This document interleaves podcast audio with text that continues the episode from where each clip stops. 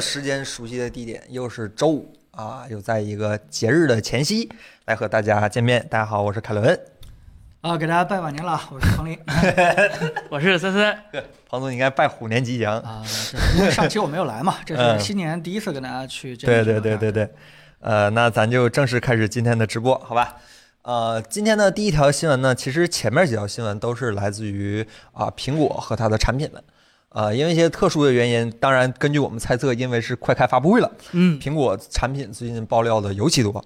我们挑了几个看上去似乎靠谱一点的新闻源，或者是大家讨论比较多的一些新闻放出来，然后我们几个跟大家聊一聊。第一个新闻呢是，呃，我们郭明奇郭老师，郭老师是真的屌，这嗯别人的新闻我不放，我就放我郭老师的新闻。郭老师说，那个苹果可能会在二零二三年推出七点五到八寸的折叠 iPhone。然后他说，iPhone 十一在二零二二年结束生产。那按照时间轴来说，其实应该是这样的，iPhone 十一应该是卖到二零二二年下架。嗯呃，苹果将在二零二三年的第一季度推出约六英寸的 LCD 显示器，支持 Face ID 和六百元以美元以下的新机型。开发顺利的话，呃，就在二零二三年推出一个七点五寸到八寸八英寸之间的折叠 iPhone。对这样的一个产品，哦好像彭总，我记得如果没记错，之前你出那个 iPad mini 的时候，还特意提到了，就是苹果其实是可以，就早就已经对这个折叠手机似乎有一些布局，是这个意思，对吧？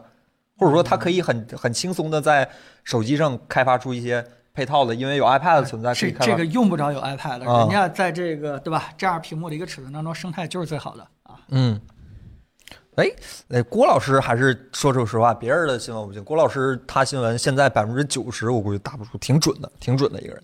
嗯，对对，但是大家也得这么看这个新闻，对吧？嗯它设了很多定语和前提条件，对，对，要解决移动装置的关键技术和量产问题，对这样的一个状态。如果 iPhone 十一在某某某年结束，对吧？啊对对对对所以把自己的嗯退路想得也很明白。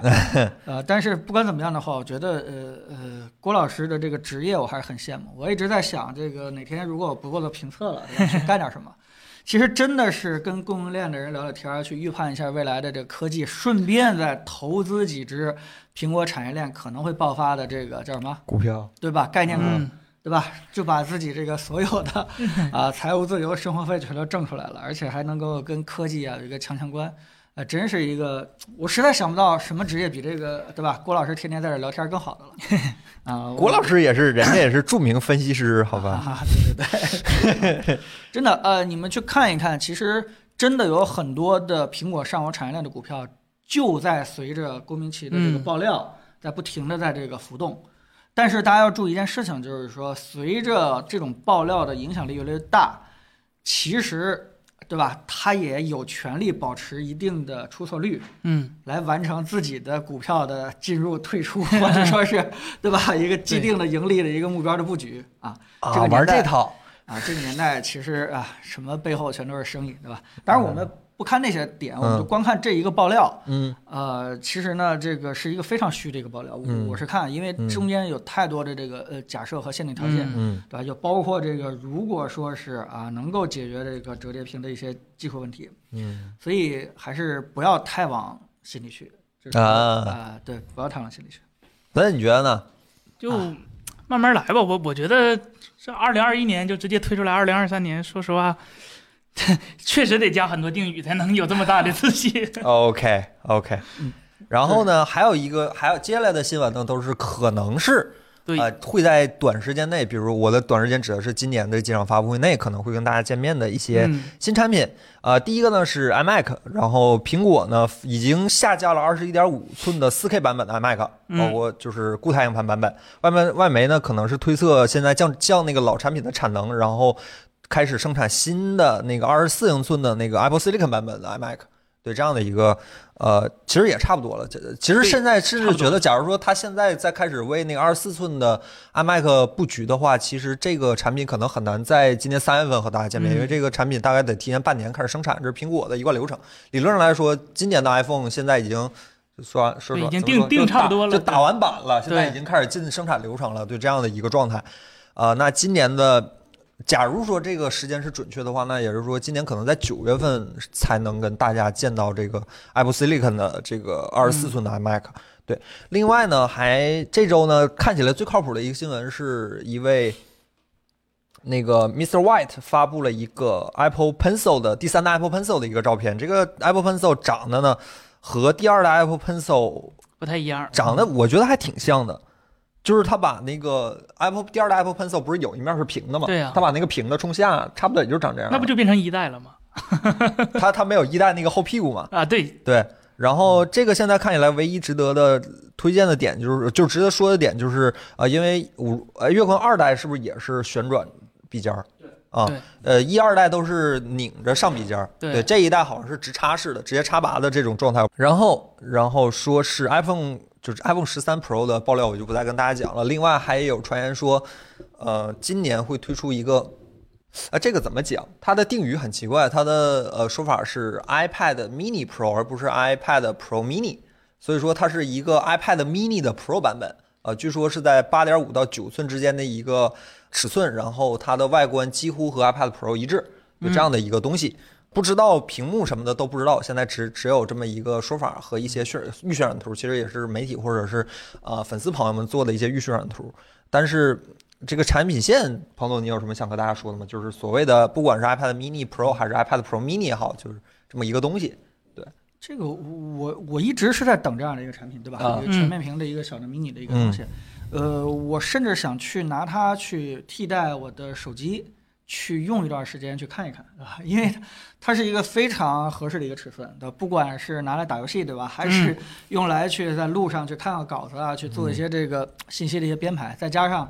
我们已经非常习惯的这个呃耳机对吧？AirPods 嗯 Pro 或者加一些什么，直接实现一个这个电话的功能就完事儿了。嗯所以就是呃，如果要是大家都有这样的一个跟我差不多这个需求的话，那苹果为什么不去尝试一下呢？对，啊为什么不去尝试一下？而且，呃，如果它未来真的有折叠屏的一个呃那样尺寸的一个手机计划的话、啊，八九寸手机计划的话，我觉得提前出了一个不能折叠的一个 Pad，我觉得这也是一个非常非常有益的一种尝试。嗯。哎，弹幕的朋友们，我我一直记得咱们的粉丝朋友特别喜欢 iPad mini。弹幕朋友们，你们觉得？我看看已经有人说很期待 iPad mini 的全面屏版本。森森你呢？我也期待啊，这真啊的就是不用手机了，我觉得。九小九寸，假如说咱折个中八点七寸，这这玩意儿得这么大，但你得想啊，它是全面屏的设计，嗯不会像以前的那种，就是有个大边框那么大了。其实嗯算下来应该不会太大，我觉得。喜欢二零二零是吗？iPad mini。iPad i iPad Mini Pro，我倒是对它这个命名方式，对它这个命名，为啥是 Mini Pro 不是 Pro Mini 呢？因我觉得为我觉得苹果的它那个前后缀还其实还挺严谨的。对啊，这个也不是最终确定。啊，对对对对对对对，反正现在是有这么个信儿，我们当然很希望它能出一个，就反正最好了。它它定价怎么定？四千多块钱，Air 就和 Air 定在一个产品线呗，也不便宜，嗯，对，便宜是吧？还是喜欢便宜？Mini 不好装兜里，对对对对对对，Mini 高不成低不就，也不至于。嗯，也不不是是，mini 是个很好的游戏机，当然这个是我觉得没什么问题。就是好多，就是我们内部评价也是，mini 是个特别棒的游戏机，还还就天底下这现在便携的掌机好像没有几个有 mini 这个性能的没有没有没有，不可能有了。啊，是吧？嗯，看视频大一点好，已经准备好充了是吗？现在就准备好钱了是吧？Pad 还降亮度吗？啊，降亮度和降分辨率，你总得爽选一个吧？Switch 降分辨率是吧？那个 iPad 降亮度，你就选一个呗。哎呦带说明 Pro 了，不是 iPhone mini 那么不挣钱的产品现在都开了，这个对吧？对呀嗯，哎，这有一个 iPhone mini 用户 受到了，暴击。你是不是拼多多降价都没有别的机型多呀？哎，然后下一个新闻，好吧？啊、接下来呢，确实是因为年一般以中国时间来算的话，嗯过完农历新年之后这一个月啊、是新的科技产品发布的比较密集，或者说是上半年新品发布最密集的一个月。嗯，然后呢，这个礼拜呢，当然也有很多新品发布，我们跟大家展开聊一聊。呃，一般就是要么就是下半就是上半年就是差不多农历之后的一个月，然后下半年差不多就是九十月份。对，对对这就基本上是两个高峰期。呃，这周呢，大疆发布了一个新的无人机产品，是叫 JDI FPV 这样的一个东西。呃，它它跟它之前的那些无人机最大不同是，这是一台穿越机，而不是一台航拍机。对，我不太清楚这个它对应的是什么。这个产品呢，用的是大疆最新的图传 DJI O3，呃，图传图传距离最高可以达到十公里，然后高达五十兆的传图传码率。二十八毫秒的延迟，然后还带一个 VR 眼镜，一点二三英寸的传呃那个本身带一个一点二三英寸的传感器，超广角镜头可以拍一百五十度的超广角，呃，支持录制一百二十兆码率的四 K 六十帧的视频，嗯。呃，售价呢是七九九九，包含飞行器、遥控器、飞行眼镜，就是那个长得特别像 HTC 的那个 Vive 的那个带那个带着两个天线的 Vive 的眼镜，是。然后对，包括一块电池、两对桨叶，然后那个摇杆也是九十九，然后包括一个唱飞包幺八九九，呃全下来的话差不多也过万了。对我，我确实是第一次知道了这个世界上有穿越机这么一个东西，因为我以前也看过一些很酷炫的那些，视频，甚至是无人机竞速嘛，嗯嗯，我一直以为他他就是拿那个就是大疆改的。我说我我看人发布会现场也没有飞这么快的东西，我说干嘛怎么改的啊？后来知道了，这东西跟咱传统航拍机不太一样，这个东西叫穿越机，它嗯体积更小、更轻便，基本上是全身碳的，然后电池更小、续航更短，但是有着更极高的速度和灵活性，它都不是更高，它是极高的速度和灵活性。呃，就就觉得挺神奇的啊！朋友，你好像一直对大疆很感兴趣是吧？他对嗯，呃大家可能不是特别了解穿越机是一个什么品类，对吧？对对对，就是有一些极限的玩家们，他们追求这种速度和高难度的一个动作，嗯所以呢，这个从产品设计的出发点和重点方向当中，就专门劈出来一个小的穿越机品类，就是为了呃一个是加速快。我看了看这个机器的话，百公里加速是两秒，啊对吧？这个事情在汽车当中是无法想象的。嗯呃，另外一件事呢，就是它可以完成更高难度动作，比如说大家可以看到，就是从高楼往下俯冲，一边嗯。俯冲的时候啊，还能够转向，对啊对对，转向。像这样的动作啊，它在产品设计的时候，包括它的桨叶，包括它的机身啊，就完全跟那种我们希望四平八稳的、很快的、慢慢慢慢去航拍那种机器，从机器设计当中就完全不一样。嗯。包括它的这个操控方式啊，可以看到这个，呃，不光是有这种 VR 眼镜儿，你可以看见这个，对吧？第一视角对第一第一视角，然后去进行这个操控它。另外一件事就是说，它有手柄，但是呢，它更推荐的是你的那个单手柄的那个、那个那个操纵杆儿嗯啊，这样的话就完全可以，嗯，就是不用看着这个手柄，对吧？对你可以盲盲盲操作。所以这些呢，就是全都为了让你能够更快的做出一些更加极限的一些动作去设计的。所以这是一个专门的小品类，对这玩的玩起来真的是非常的刺激。对，我看了一下，它那个就是正常的无人机，差不多是五寸的轴距，这个大概只有三寸以内。差不多，嗯所以说体积更小，质量更轻，然后更非常非常，它它主打的就是这种灵活的操控性嘛。然后其实尽管是大疆是第一次推出这个行这个所谓的创业机这个行业产品，但是大疆的图传系统，就是刚才提到的那个大疆 FDV 是吧？嗯，这个东西其实几乎是 FPV，几乎是已经是垄断了创业机图传的这么一个市场。就是你可以用这个市面上所有的零件，但几乎图传系统反正你要玩到最后，据说是只能用大疆这套，因为大疆这套解决方案非常成熟，包括眼镜，然后包括这套图传都非常的成熟。对，不过它这个能十最远十公里传二十八毫秒延迟传传这个级别的码率的第一视角还我 真挺神奇的，对吧？没见过，不知道是对，因为这个产品其实是一个相对来说小众专业的一个产品，嗯大家也不要着急去买，因为呃，真正玩过穿越机的人应该非常清楚，它的操控难度是非常大的，啊。所以它也配了一个模拟器，嗯。希望你能够自己在电脑上先好好自己去练习练习，而且操作过人就知道，就是说它最难掌握的就是对于周围的这个呃就距离的一个判断，嗯。就是你如果判断的呃太，呃就是太差了，离得太远，你就玩起来不刺激；你一近的话就非常容易炸机。所以这个呃有些人就说他根本就不用考虑续航，原因就是因为你出去带一块电池就足够了，因为这个你玩半小时的话就要去修大概是一个月啊 啊，基本上你玩半小时炸机，然后再来回来去修一个月，回来再玩半小时再炸机，啊，这个这个他们说了，你玩这个穿越机，你不炸个三台两台，你都不能算毕业，就是啊。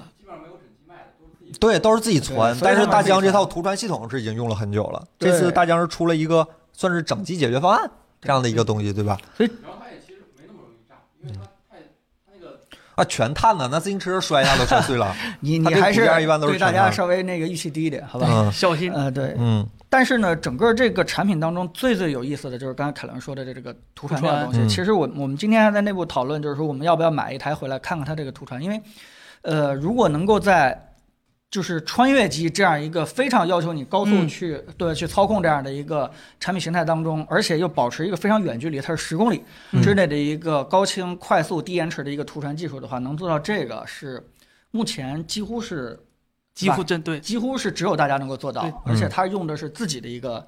一个一个协议，你很难给它定义成是 WiFi 呀，还是蓝牙，还是什么之类的。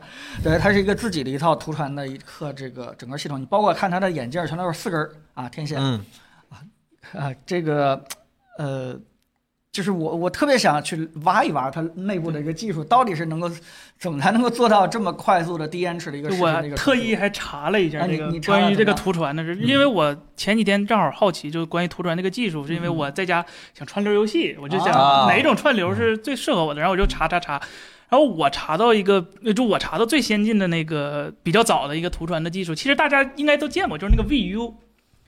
任天堂那个 VU，、啊它那个手柄上，呃，有一个个屏幕，然后啊。它主机还有一个，这个大概是那都 VU 应该是一零年左右的一个机小器了那个时候就已经能做到对幺零八零 P 的图传了，嗯。就已经非常高了。它那个解决方案呢，就是靠呃并联了很多根天线，嗯。然后每根天线呢都是做一个冗余，就是呃保证每个保证信号的完整，然后它用的一个特殊的频段，那个频段就是基本就是跟别的频段没有干扰，比如说我们现在用的二点四 G 五和五 G 嗯 WiFi，、你很容易受到干扰，一受到干扰的话，那个信号就会不稳定。啊，对，然后还光是呃用单独的频段还不够，因为大家应该知道，就频段其实就是电磁波嘛。如果你频频率越高，那你传输的距离就越短，隔嗯隔墙的性能就越差对。所以说这里就要引入到一个非常就是大疆应该是比较核心的，就是压缩技术。它会它会在录像的时候，呃，生成的录像的那个文件会压缩成一个极高压缩率的一个视频文件，然后通过它的那个特殊的超长的带带宽的那个无线通信传送到你的那个眼镜上，然后这个眼镜呢解码能力也需要非常强，你需要解码出来一个 4K 六十帧的视频。这个这个处理性能其实是非常非常强的，而而且它还保证了只有二十八毫秒的延时。这什么概念呢？就是在六十帧的视频里，它可能只有两帧的延迟。这个嗯延迟真的已经非常低了，啊很多游戏你跑六十帧的时候，可能卡一下都超过二十八毫秒了。啊，所以说，真的挺好奇大疆到底是用了什么样的压缩技术和频段，能实现这么强的不过就反正就 很不错了，很不错了，很不错了。这个东西，我我给你，嗯大家说这就是就是贵，对吧？可能这个炸机的话，这嗯一万块钱一套买下来的话，可能炸机就要修好久，又要花好多钱。嗯，但是呢，如果你真的不差钱的话，呃，我今天上直播之前，我觉得还是想了想，如果你真的不差钱的话，赶紧买，因为这个产品其实蛮危险的，就是说，说没就没。对，说没就没，因为哦它是一个非常危险的一个产品。如果你要是真的撞了人、撞了小孩或者说是在这个，对吧？这个 不该飞的。对不该飞的地方，你去飞这样的一个穿越机的话，呃，如果他要是因为这件事情摊上一些官司的话，这个产品可能马上就会被下线啊，啊、所以我有点担心他，嗯，对吧？过两天突然就不卖了，大家想过来了，哎呀，我这个挣不了几个钱，担了这么大风险，做它干嘛的？大疆出过好多这种挣不了几个钱，搭它干嘛？比如上次那个 Robo Master，啊、啊那个感觉也不是一个很挣钱的，不是很走量的一个产品嘛。但是，哎呀，大疆这个企业，其实我们我个人是非常喜欢，对吧？一个是中国企业，一个是有自己真正的一个技术和一些独立创新，嗯一个是挺低调。我觉得这些特性呢，都都特别像一个未来的巨头的一个 前期的一个样子。嗯，对，嗯，而且做这个东西啊，真的挺极客，不太考虑这个市场的 对，一个收益的情况。感觉更多是炫技。对，但是就是让我们爽了，对吧？对啊不管是图传的技术，还是它的这个非常人性化的一个操作对，啊，这啊个这个企业不简单，这真个真的好玩产品不简单儿嗯。就是有一些那个第一视角的无人机的嗯游戏，其实就很刺激，那真的更刺激。就是看国外那个无人机竞速大赛，嗯就跑圈儿的那种三 D 跑圈儿嘛，啊真的好玩儿，看着就很爽。对，然后下一个是 AMD 发布了新款的空气 RX 六七零零 XT，嗯，啊，对发布了 啊，哈啊，是吧？就是公布了，公布了，啊公布了新款的空气，对，对虽然买不到，但其实我也看了一下。对，给大家展开讲一讲。这六七零零 XT，呃，就听名就知道嘛，就是次旗舰的次旗舰，就六八零零的阉割版嘛。但是它这颗芯片呢，不像六八零零是从六九零零阉割下来，它是一个新的一个单独的呃 SKU，就是它那个芯片是呃单独为六七零零 XT 准备的。然后它减了那个计算单元，减了那个缓存，然后最后呢，它这个实现的性能是比三零六零钛还要强一点的，就挺可以的了。然后它官方定价这个可能没有什么参考价值，大家啊可能也买不着。它定多少钱？它定三六九九，我记得是三六九九，对，二零六零是卖二二五九九，三零六零钛是。三零六零钛三三四九九，对它，它比三零六零钛会强一点儿，但是这是在不开光追的前提下了，啊，因为 AMD 的光追大家都知道没有光追，啊。有，但是没没有这个功能，没有这个功能。就不太靠谱嘛。然后嗯。我觉得更有意思的不是在这个显卡本身，而是 AMD 在发布会上终于说了它的那个 DLSS 这个技术，他说了，就大力水手，就以前就老说就 AMD 玩高帧游高分辨率游戏没办法，你性能不够还开不了 DLSS，只能吃哑巴亏。然后 AMD 这回呢就说了啊，我这回推出了，我我公布了，我没推出，嗯就给你放个大饼。然后它这个有意思就是它不依赖那个 Tensor Core，不依赖 AI，它用啊传统的计算单元就可以计算。硬算，啊，对，就硬算，它有可能它有的算法，但是目前来看，它走的那个 API 应该是微软的那个 Direct 的 API，它里边有一个单独的，就是做这种超分辨率渲染的一个 API，它可能是基于那个的。这个好处是什么呢？就是呃，PS 五和 Xbox 不用的都是 AMD 的 GPU 嘛，就嗯 APU 嘛，这就可嗯导致最后这个 AMD 的 DLSS 可以跨平台使用。嗯就是可能以后主机也有这方面的东西了，就不用再担心英伟达独占了。但是可能还是需要等，然后它实现的效果肯定也没有单独专门的那种呃 AI 计算的来的好，因为它毕竟占用了一部分的传统的计算单元嘛，它一定要把这块儿留出来冗余。但是呃有总是比较好的嘛，我们可以看一下，等到时候真推出了这个新的 DLSS，可以对比一下它和呃英伟达那边的到底是怎么样。买到再说吧。买挖矿性能咋样啊？挖矿性能一如既往的好。啊，一如既往 AMD 一如既往的优势，对，就大力出奇迹是吧？就是本来应该是计算卡的事儿，我游戏卡做的也非常好。嗯，二百三十瓦的典型功耗，八加六屏，还行，英伟达娘炮卡，我们这 AMD 卡才是真爷们儿，真的是。行了，大家听一听一乐就过去了，也买不到就一听一乐是吧？大家一听一乐就过去了，好吧？就我们也不想再多说了，一就没劲，真的是，哎，真买不着。而且据说产能是越来越缺，是吧？啊，嗯，切，行了吧？真不理解，你们这些人真的买一个 PS 五 Xbox 不香吗？也买不到。啊，也缺产能啊。Xbox 不缺产能，说实话我都有点没想到。Series X 我觉得性能也挺好的，为啥它是现在也五千了，啊？你多少钱买的？朋友？啊，你多少钱买的？呃我就别提了，啊，别提了。买不着，啥都买不着。手机这边也缺芯片，是显卡也缺，游戏机也缺，啥也买不着，烦。下一个新闻，呃，vivo 昨天发布了新的夜拍的自拍夜间的 自拍旗舰手机 vivo S 九这个手机呢，元器件什么的倒是没什么好说，它最大的特点是在那个正面的呃上面放了两颗闪光灯啊，柔柔光就是可就是你即使在晚上拍那个灯一亮，也能给你正脸补光，多么极致的一个产品是吧？我一直这样觉得，都都极致的都是好产品。都 S 九了吗？呃，我记得去年这个时候我写的 S 六，这发展的有点快。挑了两代，挑了两代，好吧，就是反正就是很极致的一个产品，就是极致就就是好产品，我一直这么觉得，好吧。啊，然后呢，这个礼拜呢，real 还 realme 还发布了它新款的一个新的。呃怎么讲？新的一个旗舰的旗舰产品系列 realme GT 对，对呃，realme 原来的那个旗舰产品是 X 系列，叉五零 Pro 呃，我我们上次还问过一次 realme，realme 说他们以后可能会采取这种双旗舰并行的一个战略。啊，然后 realme GT 呢可能会稍微主打性能一点点，嗯，然后那个 realme 的叉五零。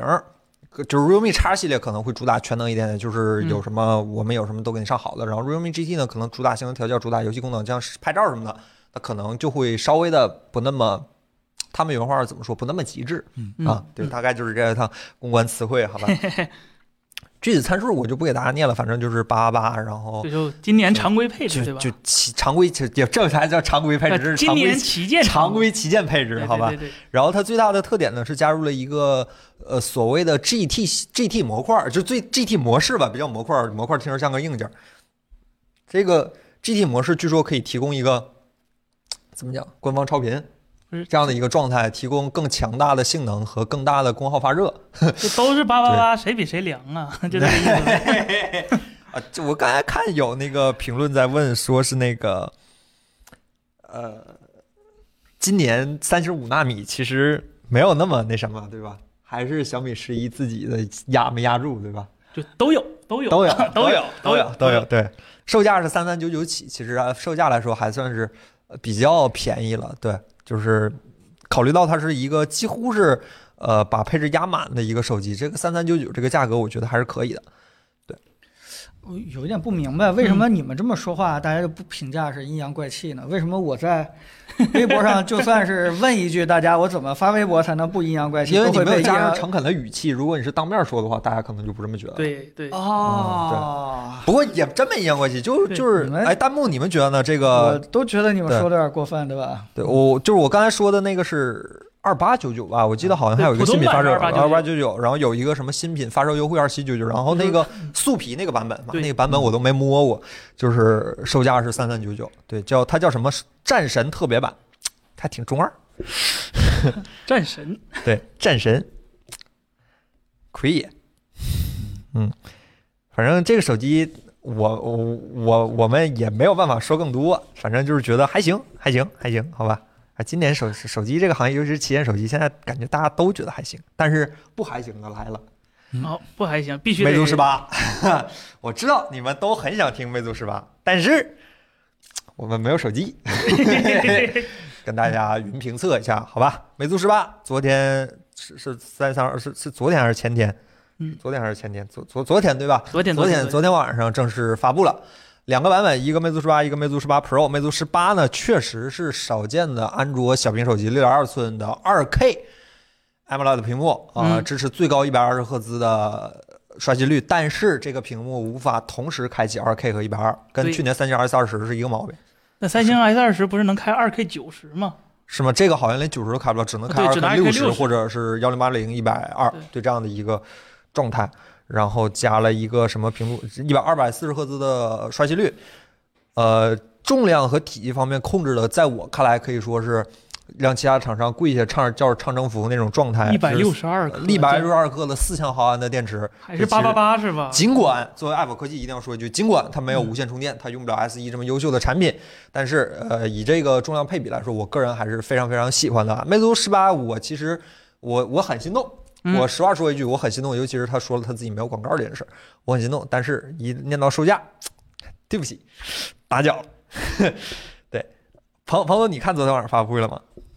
呃，基本上也是看一些文字直播吧。嗯，我估计大家，尤其是 Apple 的一些这个关注的，对吧？嗯嗯、朋友们挺关心魅族这个企业，对吧？现在一个状态的，就包括我，其实其实，如果我们去找魅族的话，去要这款产品的话，人家一定会寄给我们。嗯，呃，但是我犹豫来犹豫去，最后还是没有找人家，因为这个产品真的是，呃，非常不好评价。嗯对，尤其是。嗯、像我本人对这个魅族这个企业，其实 对吧，情感还是蛮深的。就是你拿过来以后，其实说什么都不太合适。其实包括现在我们对手机这个，呃，内容出的越出越少，也大多数是这样的一个状态。就是目前现在市面上的很多的手机，啊，我们拿过来真的是没法去说的。我们说好也不太合适，说不好也不太合适。魅族基本上也是彭总就是说直播人看的少，你才敢这么说的。啊、也是大概这样一个情况。其实我看了看，大家最不满意的呢，就是最终的价格。嗯，但其实呢，呃，你往回去想的话，包括这个为什么，呃，坚果到最后的那个产品当中，它价格也是下不来，对吧？嗯就是因为整个的这个企业状态，没有供应链话语权嘛？呃，嗯就已经被架到那个位置了。嗯就是人家也不傻，人家也知道定便宜点，对吧？你们这个更能可能买单，对吧？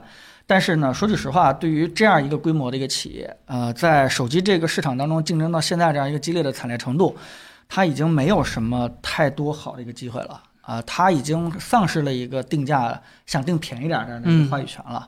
呃，这个事情呢，其实说起来它是一个恶性循环，对吧？就是你嗯，卖的量越少，你越没有这个供应链的话语权，然后你的成本就越高，然后你的定价就只能定的越高，然后就更没有量，然后这样的一个循环其实恶性循环。但是，呃，我们去往前去倒的话啊，我们去看，毕竟有人是跳出过这个循环的。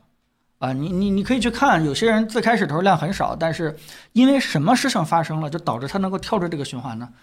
对吧？其实你仔细去看一看，就是最终还是需要这个企业也好，这个创始人也好，需要让市场尽快的承认，就是认可它的一些嗯产品理念，嗯认可它的一些这个做做这个产品的一些特点和方式，呃，长此以往，坚持不懈，然后慢慢慢慢让这部分人越来越多，把它的量迅速变成一个大量，对吧？不管是这个很多的这个有概念的奢侈品品牌，其实最终都是因为这一件事儿跳出了这个循环。当你有量了以后，你就更多话语权，就能越做越便宜了。我们必须要去想，呃，那那怎么才能让快一点，让市场接受你的一个概念？呃，我觉得这个魅族整个发展过程中呢，最大的问题就是错过了好几次这样的一个机会，包括嗯我觉得坚果也是这样，啊，对，结果其实没有，他就是自己走错了，我觉得。就是错过这样的一个机会了。啊什么意思？就是比如说，呃，最开始的时候我们都特别喜欢魅族做产品的一些坚持和理念。嗯其实这些东西呢，刚开始时候是在我们这种极客群体当中去传播，呃，但其实是有机会坚持下来，就慢慢去出圈的，让更多人去认知到它的这个侘寂也好，小而美也好，这文艺小清新也好。但其实中间有一段时间，它是被资本嗯裹挟了对 啊，就是它需要出很多很多，然后它需要迅速的冲量，就不是那种它踏踏实实做手机的理念了，而是开始跟这个小米的那个理念一样，就是需要迅速把用户量冲上去，然后嗯通过软件就挣钱了。但是这个事情其实跟整个的黄章的风格，整个跟魅族给我们的印象是完全不一样的。它那条路其实走不通的，他呃被资本裹挟以后做了大量这样没有什么特点，对吧？把它嗯以前的理念基本上是稀释的差不多的机器之后，但是走量走得很好啊。呃，走量是走得好，但是他没有又没有坚持下来。嗯当他这个资本被断了以后，他其实立马又做了很多这个自负盈亏的一些嗯工作。就比如说你现在看到他零广告、零推送、零预装，但是在那个时候杨岩管的时候，可是整个的 Flyme 是自负盈亏的，嗯，就相当于他需要去到处找很多的这个钱，才能把整个的 Flyme 的广告团队给，就是整个这个系统团队啊，给养起来。就是那个时候，你为什么不去坚持这些东西啊？对吧？那个这好的时候不玩这些，不太行的时候，反正开始玩这套，就这当然不是不好，但是总感觉让人有点不太理解。对，其实，呃，如果你想让市场上去接受你的这个产品理念和特点，都是一个很漫长的一个过程，而且需要你的厂商非常强势。最最重要的一点就是你不要来回来去变。对，如果你自己都来回来去变的话，我们粉丝对吧？我们爱你的人就不知道什么是对的了，对吧？我们可能纯真爱还能帮你去找找借口，但你一次一次的否定自己之前做的一些决策的时候，那个时候你再说那些东西，我们很难去相信了。就比如说这次大家的反馈就不是特别好，虽然我们都承认它还是产品价儿定高，对它产品做的确实不错，包括这个三菱的这个事情，我觉得坚持的也非常对。嗯，但是大家有点怀疑你能不能坚持下去，对吧？你会不会有一天在资本盈利的压力下，你又不去坚持这个事情？嗯，这个就会导致，呃，对吧？现在他做这些事情的话，还是希望能够挽回很多这个魅族粉丝的这个真爱和决心，但是就是因为它中间的很多的周折，对吧？他能不能真正挽回大家的一个信心，这件事情真的是挺大的一个问号。这已经不是他这一代产品做得好或者坏的一个一个简单的一个事情了。对。嗯，不过其实说起广告这个事儿，因为今天广告这事儿，我本来是想让彭总跟大家好好聊聊的。其实广告这个事儿，魅族，你总觉得魅族说什么小清新之类的，其实魅族广告可一点儿都不少。嗯魅族广告当时在我们的评价体系里，魅族广告是仅次于米 UI 的。说句实话，米 UI 当时广告真的凶，那就是我只是那谁 说整改之前的时候，对啊，那个时候那米 UI 跟魅族国产双臂可以说是那广告一个赛一个的多，爆炸。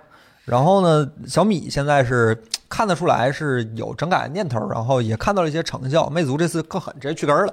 对我就想，就是我还特意去对比了一下价格，呃，小米十一呃，那个它卖四九九九，那个我们拿魅族十八 Pro 比卖四六九九。其实大家都说魅族这个定价高了，这么一比的话，似乎是不是也没有那么高？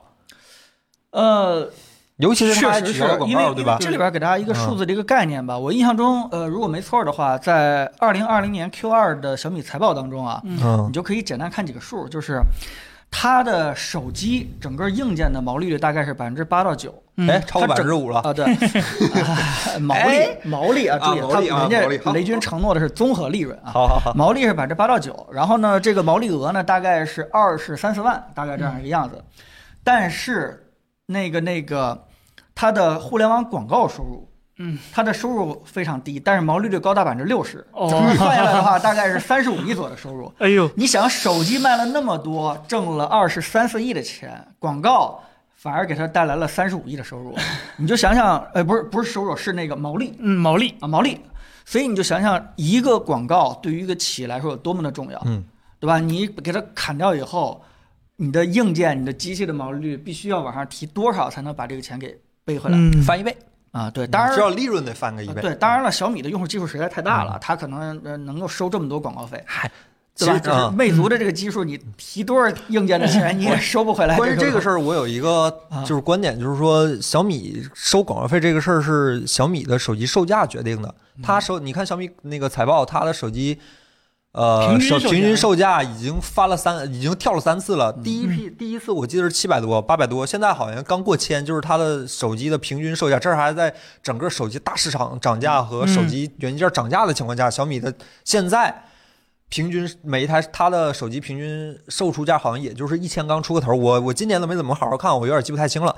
呃，所以说它只要铺量，它就可以卖广告，因为它的用户量够大。嗯，啊，那显然呢，其他的厂商，呃，OPPO 什么的、华为什么的可以跟这一套，但是你像魅族、它没这锤子这种它没这体量，它跟不起这个。所以说，呃，我我倒不觉得说，呃，什么是因为没有广告商找他，他才不加广告，这东西不可能的，不可能的。就是我只是单纯觉得魅族想试一试，想试一试通过提高的手机的净利润，或者说就是让手机行业让手机挣挣钱，然后看一下这个好模式能不能跑通。对，就是它现在其实基本上就是一个呃决心很大，但是相对来有一点尴尬的状态，就是嗯，他希望用这种方式的话，再让大家嗯，相信他。看对看还还有没有机会对吧，对，看看大家还能不能因为魅族这些曾经的坚持，还能够让大家把之前的情怀再唤醒起来，嗯还能够认可它这个加价。就如果整个现在的市场风向被你们所有人的评论给带到什么收官之作已经不行的话，那它真的就是收官之作，真的就不行了。但是如果说是大家真的喜欢魅族的话，就对它这个提价的事情稍微叫什么宽容的嗯宽容一点，对吧？尽可能的呃，对吧？跟大家去强调它的一些优势，对吧？把这个舆论对吧，一定程度啊，不能够嗯完整的这个慢慢扭转的话，就是如果真的市场愿意为了它这不加广告多加一点这个呃这个这个硬件的钱的话，嗯。就也许它还有机会，就是。我看了那个，不但看了直播那个那什么直播，我还看了那个微博的动向，嗯就是在没出，就是在价格公布之前，那都是一片好评，嗯因为几乎有了这个市场上声量最大的一批人，他们最想要的东西，比如说小屏，比如说没有广告，比如说一个优秀的手机硬件，然后比如说那些花里胡哨的东西，他们都就啊，我很喜欢，就尤其是像我这样，哎，很喜欢，一出售价，风向马上就变了啊，因为我看了一些咱们同行的一些微博评论，比如说大米老师。大明老师微博评论，他他是做那个发布会文字直播嘛，嗯前面微博评论好的一塌糊涂，售价这个截图一出来，评评论马上就炸了就我忽然觉得很危险，很危险。对，因为我是觉得这一次其实是一个很好的测试广告和售价之间这个分割线在哪儿，就是嗯你得便宜到哪儿，大家才能接受广告，或者说你贵到哪儿，大家就可以接受，就是有广告，就差不多也行，也行。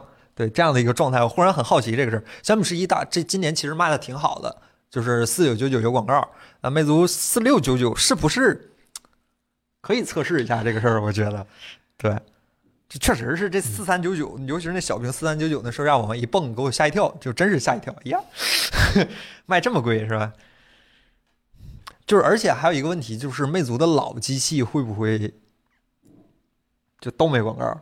这个事儿会不会就是老机器可不卖四三九九，老机器可卖两千多块钱、一千多块钱，老机器这个广告这个事儿怎么解决？你总不能说贵的机器就没广告，那彻底的嗯，消费歧视了，对吧？这是中异性的消费歧视，好吧？对这个事情应该是整个公司的一个战略。嗯相对来说，他算了算这个收入和能够带来的回报收益的话，我觉得他应该做了这样一个比较赌的嗯一个一个决策了，嗯应该是整个公司的一个决定。就换句话说，通过这样的举动能挽回来大家的信心就挽回来，挽不回来的话，那块收入也白白的就丧失了。嗯，啊，抱歉，四四六九九，四六九九，看错了，四六九九，那就是魅族跟小米这是同价嘛？当然可能小米那个存存储量大一点，好像是，抱歉啊，我记错了，记错了，四六九九，四六九九的话，就是反正咱们公司的人，就咱咱们看起来可能说广告这个事儿是完全没有办法接受的，尤其是以岳坤这种原教旨主义者来说，那就是完全没法接受。就是看起来消费者就是更广大的不太咱们不太接触咱们这行的人，好像对广告的承受阈值好像没有那么低。对，嗯但是今天这个微博小尾巴的事情，其实也看到了，大家还是挺不开心的。啊对吧？你你你你没有一个能让我去秀一下的一个东西，对吧？你告诉我是因为没有广告带来的这件事，我不认，对吧？嗯我我我觉得我又不想要广告，你还得给我弄尾巴啊！iPhone 就可以做到，为什么你不能做到？相对来说，大家对 iPhone 有 iPhone 有来发至少是发布于 iPhone 十二 Pro Max 嘛。对，就相当于大家是。大家是希望你对吧，做到这个又没广告，又能把很多这个，对吧？这个这个该秀的地方能够做好的。对，其实所以说，其实这个事儿我特别想听一下大家的看法，就是就是可能是我们在说句实话，就是这行接触时间长了，你对这个东西有一个天生的判断。我更想听一下，就是不是不是从业者这些普通的消费者，你们是怎么对，觉得的？咱们直播间的对吧？大弹幕飞起来应该会比较理智，你不能说是呃天天在小米的底下就骂人家有广告，然后又跑到魅魅族底下骂骂贵对吧骂贵。这也也不是不可以，你如果我想听一下大家的二阈值在哪儿。选一的话，对，大家的这个呃倾向性真的是在哪儿？嗯，这才是最现实的一个对。你像岳坤这种人，他现在都瞅那八十六电视电视觉得好，他他到到这儿了，他也能接受了。这这这这种人是吧？都，是。有个度的问题嘛。对，我想看，对，其实无所谓是吗？不是你们这样的话，那我们以前好多稿子都白写了，你别搞我们，就完全不接受。便宜可以有广告，只要能省钱，只要能免费，广告无所谓。主要还是看产品本身。这个产品本身这个观点其实很难衡量，就是广告本身也是产品本身对，身，它也是产品一。部分，当然可以算个缺点，对吧？呃不至于吧？百分之八十手机用户不知道什么是广告，过分了吧？真的，那个他说的有道理。就比如说，呃，我身边用小米的人，他可嗯能不像我们那么强烈的意识到他的天天的广告，他觉得那个。呃，日历下面有一个对吧？推送的一个什么介绍，他还挺好觉得是手机的功能，他觉得还挺好的，还给我推。其实上一次我们做那个广告测试的时候，那次的标准其实是我事后想想，有一些地方是挺严苛的，嗯但是。就即使是这样，魅族和小米表现也是非常优秀。这这两家那个时候真是爆炸 啊！这广告就刷完了刷，现在当然都好了。这两家都这一个是去根儿，一个也看出自己态度来了。对，push me 嘛，嗯，想办法关广告。对，其实这个还挺实惠的，对吧？可以接受。高于三千就是觉得，嗯，价格不满意。我觉得这件事的答案其实非常清晰，就是取决于大家的经济状态，嗯吧？经济基础决定上层建筑。你们如果是一个，对吧？经济不太这个呃 不太紧张的人吧，你就可以不接受广告啊。你希望他给一个更品质的一个呃完整度，对吧？不管是 UI 啊，还是整个这个用的过程当中啊，我不希望有任何广告打扰。但如果你 对，说难听点，可能你比较在意那个成本和价格的时候，你就完全可以接受广告了。这个不管弹幕怎么说的话，我估计背后是这套。这哥们儿说的挺好的，魅族面对的是互联网用户，肯定是对价格敏感，去广告涨价可能没有办法被接受，嗯，是个逻辑。嗯对，确实这样，对吧？嗯所以人家小米想得很清楚，不管你们这帮人怎么骂我的广告，对吧？我知道你们最终还是会拜倒在价格的 这武器之下啊。但是其实想得很清楚想想，去年魅族十七卖的也并不是很贵，嗯，其实也挺均衡的一台手机，但是看大家接受度也不是很特别，说特别特别好。我们魅族十七好像是最近近几期魅族销量，十六、十七算是两台比较销量比较高的手机了。十六对比较高，十六对是卖的挺好的，加油啊，魅族！不是买会员去广告，那你觉得这个会员定多少合适？我比较好奇这个事儿，就是假如说，呃我现在想不到什么手机广告特别多的例子。假如说吧，就是曾经的 MIUI，我估计咱们弹幕里很多人都是 MIUI 干过来的，就是你这个这个会员，你们觉得多少合适？七十九、三十九、九十九、一百二十九一个月，就是咱们按月算，别按年算嘛，或者是十块钱一个月，想屁吃。就是你们觉得你们平时看的那些广告值多少钱？厂商可以，你可以从厂商花多少钱把这广告买走，这样的一个状态。三百永久二永久不要想，兄弟，永久别想，那就加在售价里，那就是魅族直接加在售价里了。你们又不接受，那就只能包月制了。来，朋友们，你们刷一波，我真的想看一看，我要我这个事儿永久三百不就是这差价吗？对我特别想知道大家的看法。一九九买断不可能，不可能，一年两百，一年两百，那就是一个月十十五块左右啊，这么便宜，想太多了。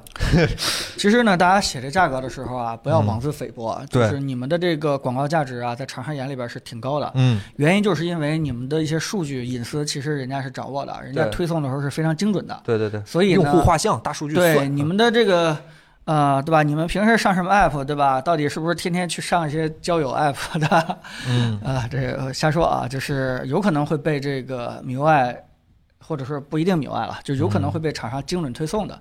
所以你们的广告价值很大。是，但我看大家都在刷二十左右，二十左右的话，那就是一年两百到三百左右，一年两百到左右，三百到左右的话，换算成手机使用周期，咱们按三年来算的话，就是六百到一千。那魅族这个售价是合理的呀。我不是替魅族洗，那感觉这个差价差不多，对吧？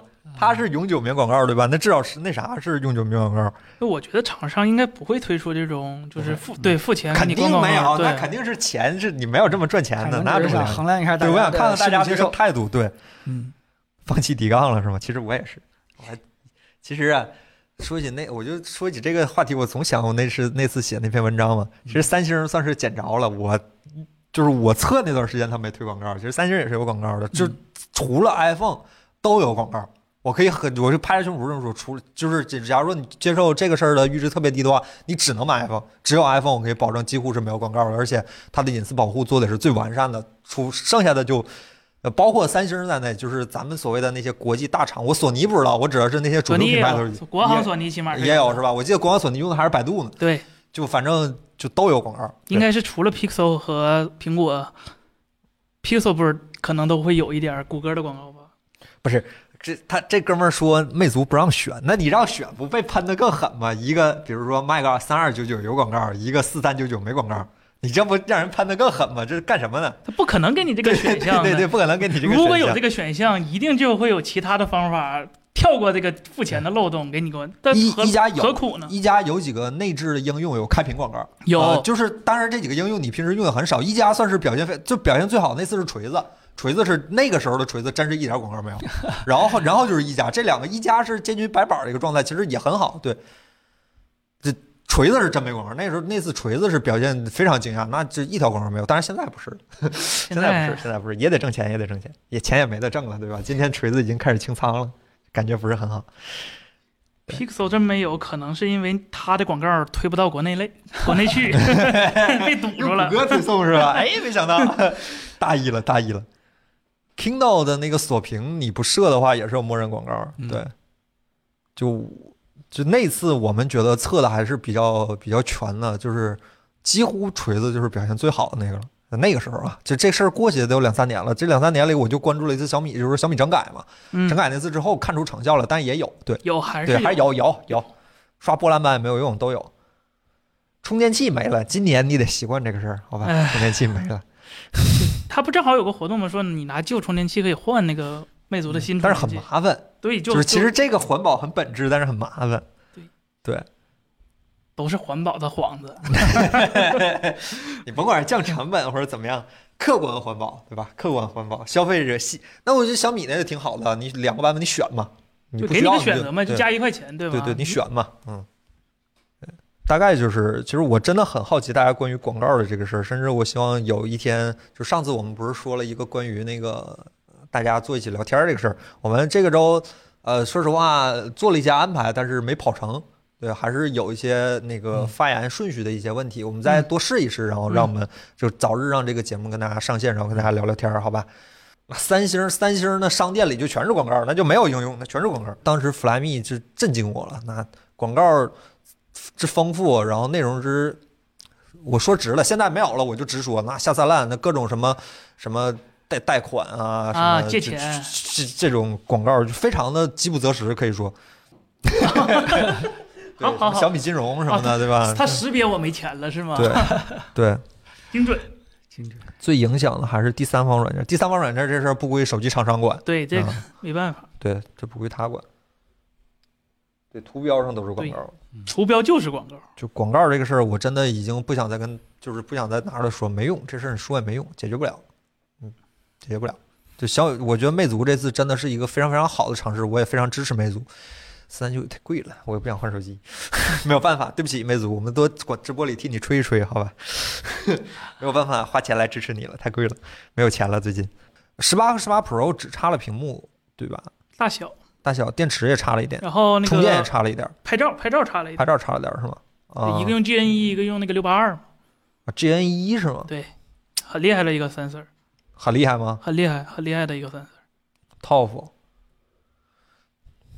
屏幕屏幕不知道，他说是二 K 的，二 K 的，就反正我我这人在手机上可能是分辨率占的更靠前一点，啊，刷新率不重要吗？我觉得刷新率更重要。九十一百二就行了，但是就是就可能是因为二 K 少，所以我反而觉得二 K 更重要一点。嗯，啊，对，二 K，但是今天我刚刚看弹幕有人说可以刷二 K 九十的，那也可以。啊，不是工程师，我看说工程师说只有我看说今天有推送说可以刷二 K 九十，不能刷一百二、二 K 一百二。对，对去年那个三星是二 K 七十二，只能开到七十二，开不到九十。嗯那七十二还得用 ADB 调，嗯这个跟它那个 IC 可能有关系，啊，就可能不是屏幕本身的事儿，跟那个 IC 也有关系。我看了那个肥肥老师说，就是是新思触控的 IC，直接写了个魅族 AMOLED 三 K 这样的一个东西。大家还有什么想聊的吗？没聊的话就退了，因为确实没手机，这样尬聊也很没劲。主要还是 就是这个 Flyme 这个没广告的事儿很吸引我，因为我从来没有见过这么决绝的把广告去掉，即使从小厂商上没有去掉。我当时看锤子加广告加的挺决绝的，去广告没见过这么决绝的，所以很想他决绝，可能也不是因为他不他想加或者他不想加，这由不得他了。对，当时决定权不在他手里对，但是还是我我所以说这个事儿我特别想听一下大家的看法。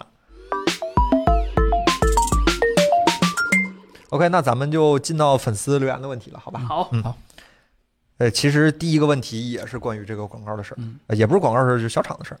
呃，叫反而对这样一位朋友，呃，想不通为什么一些边缘厂商非要设法做一个完美的旗舰，但又因为规模不够，价格也没法足够低，普通消费者并不愿意在为这类厂商花大价钱。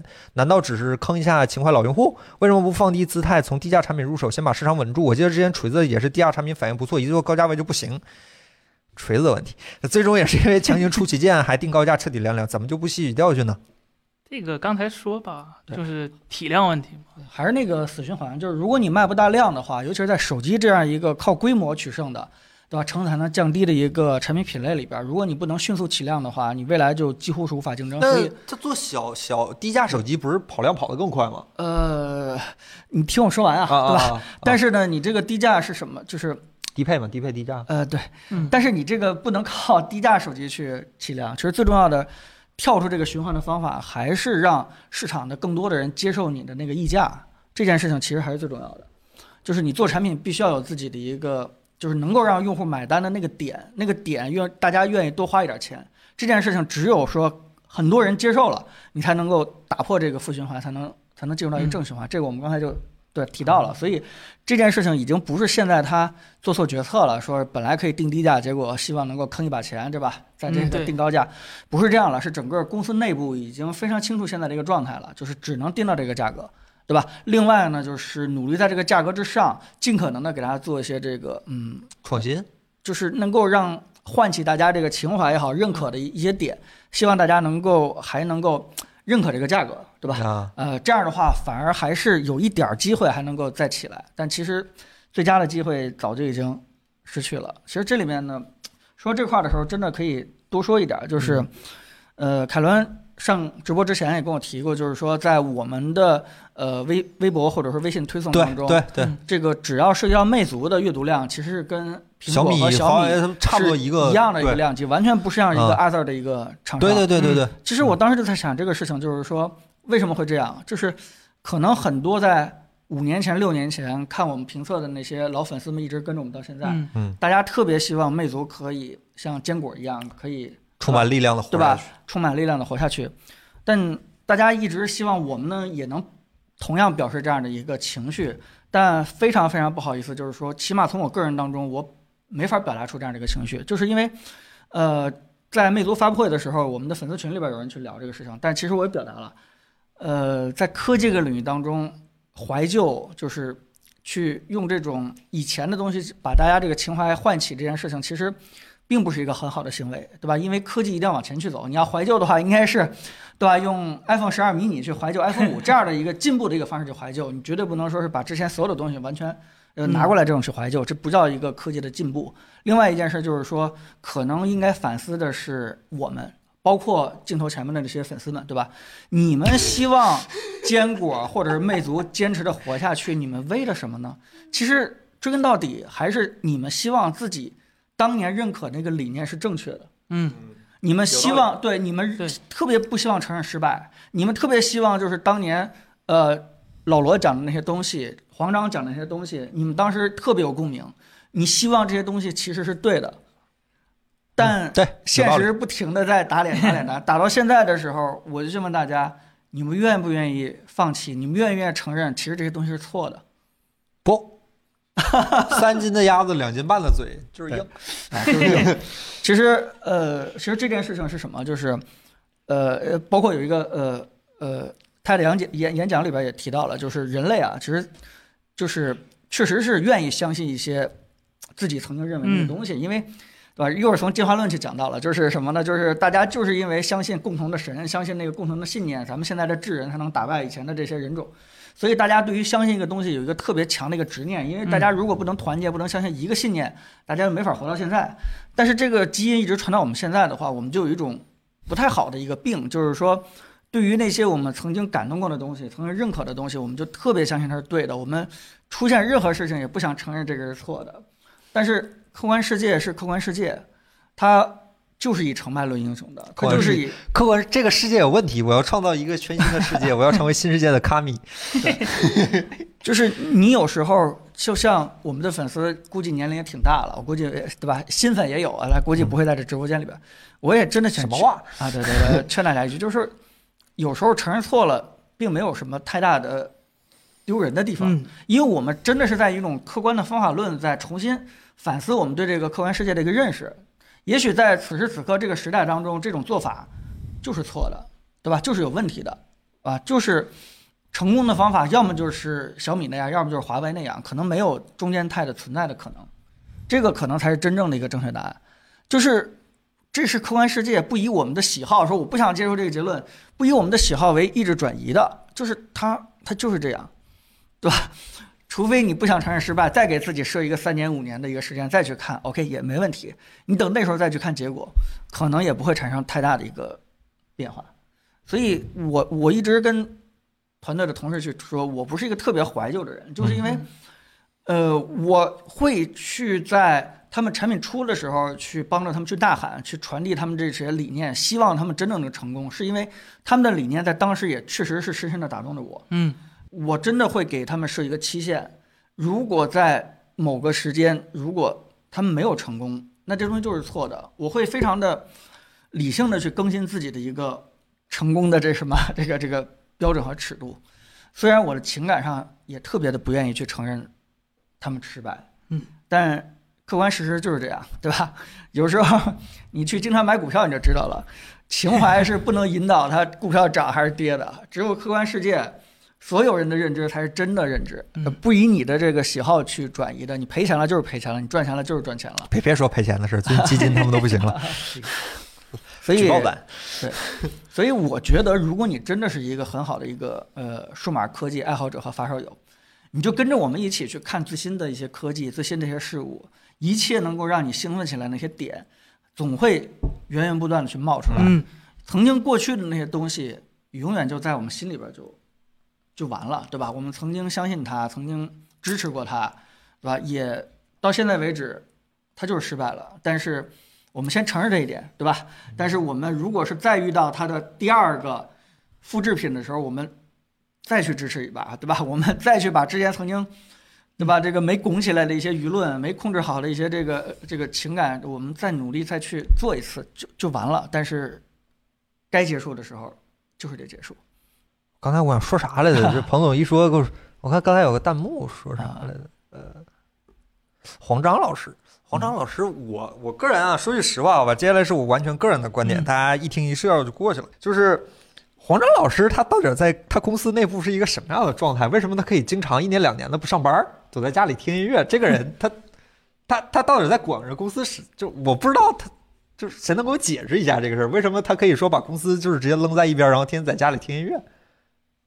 就就我不是我真的不是很懂，我对黄章老师没有什么看法，我不太了解这个人。就是这，而且这个人看起来挺深居简出啊，就是不是很张扬的一个人。然后他甚至最大乐趣是在魅族的自己的论坛上和台友们说说笑笑，嗯而且距离他最近一次发言可能有一年多了。就我我我真的不太知道他为什么会敢以这样的一个状态管公司。彭总一个礼拜不来可能还没事儿，彭总一个月不来，我们可能都慌神儿了。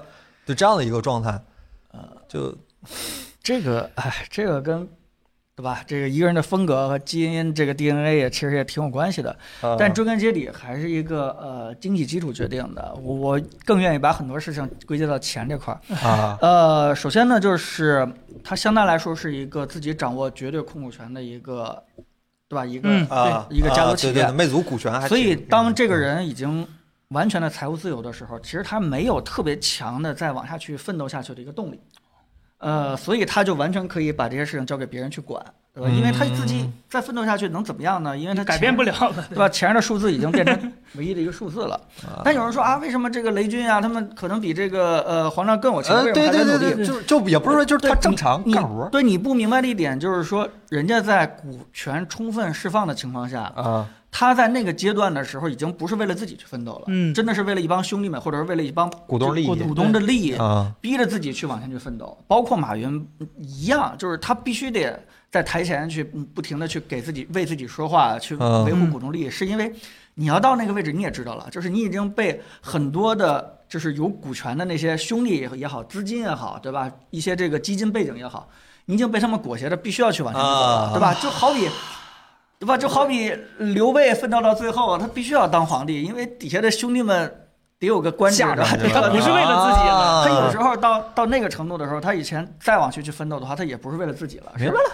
那个那个位置的人其实是挺难的，对吧？如果你们有机会去接触的话，这个呃但这件事情在黄章身上是不存在的，对因为他是一个自己呃呃一个人控制的一个一个一个对吧？绝大股东的一个家族企业，啊，包括现在的 CEO 也也是嘛，也是家族企业，所以你说他继续奋斗，没有太大的也就这样了。啊，对，也就这样了，没有特别大的一个动力。那除非就是真的个人的理念、个人的理想，一定要做大事儿，这样的东西去奋斗了。那我们也看到他偶尔付出过几次，也想改变一些东西，但是这种理念的支撑性不是很强，对吧？遇到一些挫折，他也就回去了，行，对，回去了。好好，我也想现在就领退休金。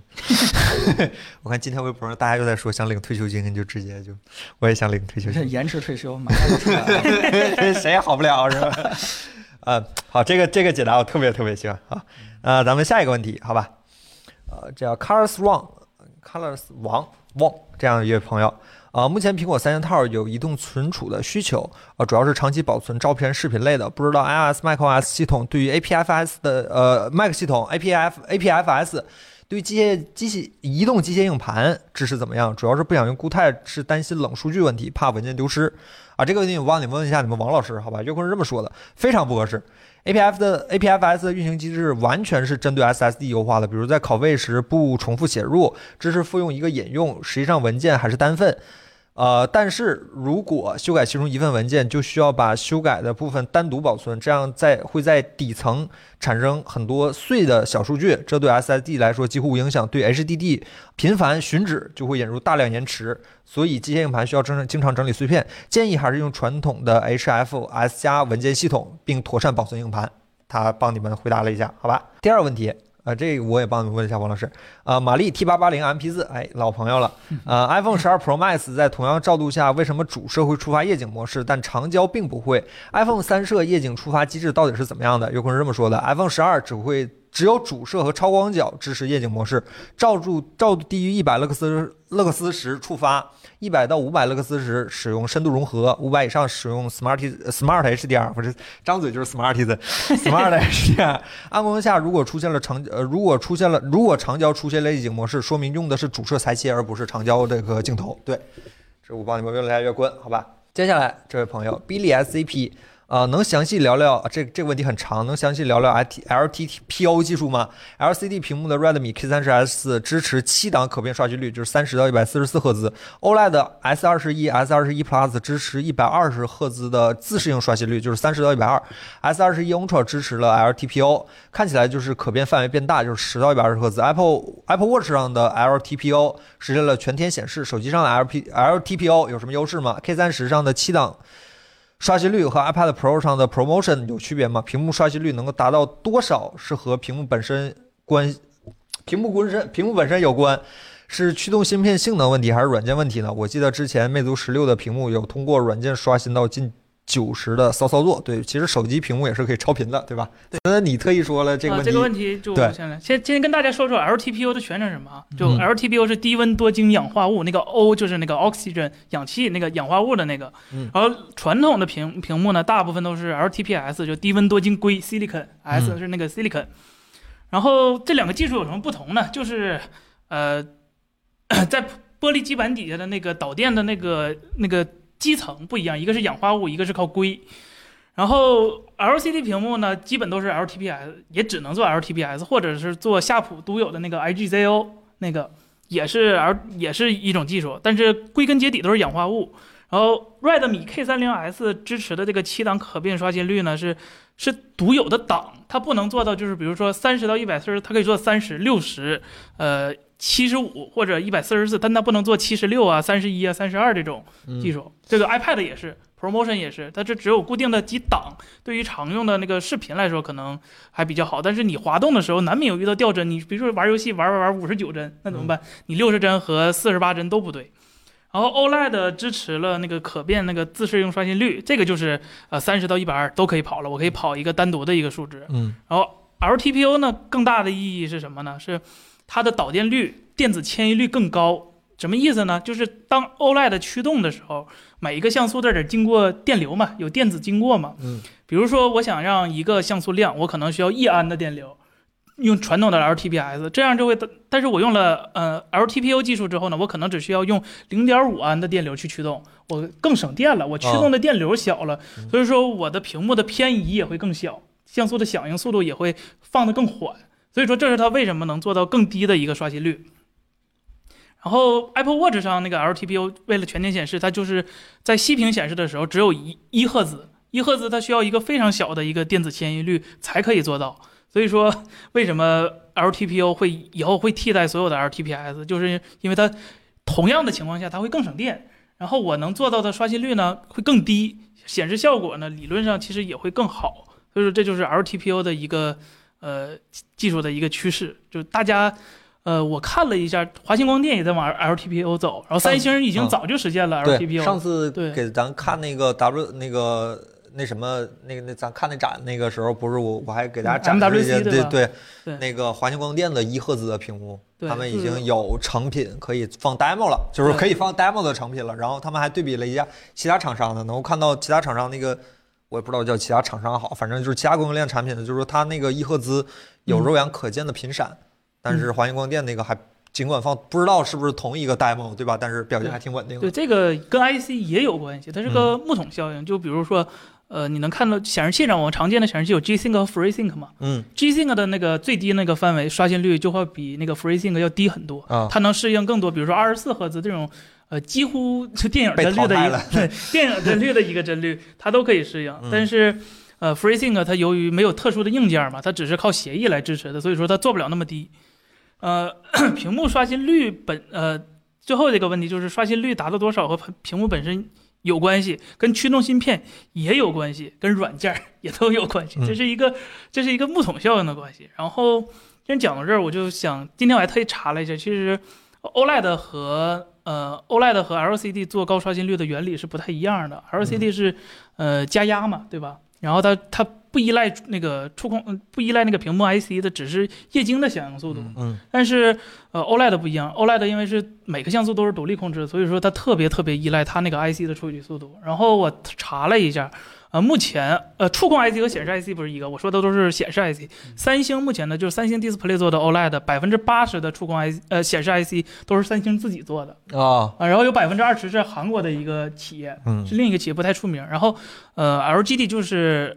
我刚想说老干爹是 LG 的屏幕呢，就 LG Display 它的那个触控呃显示 IC 不是由它自己做的，是一个第三方的一个呃公司做的，是也是韩国的一个企业。然后我们国内呢有一个企业做的最好的，记得叫叫瑞鼎啊还是什么鼎的那个科技，它现在有自研的一个 OLED IC 了，给京东方、给华星光电、给那个群创都做了很多 IC。就是啊我特意今天查了一下股票，还涨了点儿，挺开心的。啊。所，以说就买了，没买，它它它是 它是一个台湾企业嘛，台湾省的企业嘛，在台湾上市，所以说我不太了解这方面，但是我就看了一眼，大致就是呃，国产的 OLED IC 都在大大幅度崛起，是汇顶吗？呃不是汇顶，汇顶是做指纹的那个，不是不是汇顶，不是汇顶，啊，是汇顶好像做它顶是那个那个顶，就是呃一言九鼎的呃，对对，一言九鼎的顶，不是这个鼎。然后国国内呢，就是大陆这边也有好多好多新兴企业，就是开始做 OLED IC 了。就是我们既能做 IC，也能造屏幕了。其实对于三星、LG 来说，是一个非常不好的消息。嗯我我们 LCD 的面板现在在全世界已经说是数一数二了，不不论是日企还是韩企，在 LCD 对对我们来说已经都不是什么技术难题了。我相信在未来 OLED 我们国内的企业一定会超过韩国企业。棚顶呃，好像是，啊，好像是，好像是。OK，弹幕还是怎么？你们怎么什么都知道？真的是 OK。然后我多补充一句，好吧？呃，我今天看到已经有预热了，Find 上 Find 三上能看到更低频率的可变刷新率，我不知道到没到一。但是看 Find 已经开始预热了，所以我们可以，假如你对这个有兴趣的话，可以多关注一下。对，OPPO Find 三据说有高高幅度的可变刷新率。更低的刷新率就会更省电啊。嗯，对嗯，更省电。其实主要我听他们宣传主要是省电，然后屏幕寿命说是会好一点。对，就比如说你以前需要一安的电流去推动屏幕，我现在只需要零点五安了，我消耗的能量就小了，我既能转得更快，也能呃让它控制更容易。所以说嗯是一个很直接的技、很直白的技术。嗯，对。OK，那这个就咱们就下一个问题了。嗯嗯，真不知道要干嘛。呃，最近想买电视用的音响，主要用来看电影，在预算比较低的情况下，主要是呃怎么？呃等会儿我重新念一下啊，在预算较低的情况下，怎么在较高的音质低低声道，就是少声道和音质较低多声道中选择呢？哦我不知道音质较低，啊，音质较低，在音箱里边是什么概念啊？较差吧，可能能想呗。就音质这个事儿，可以预热一下嘛，这挺挺有意思的。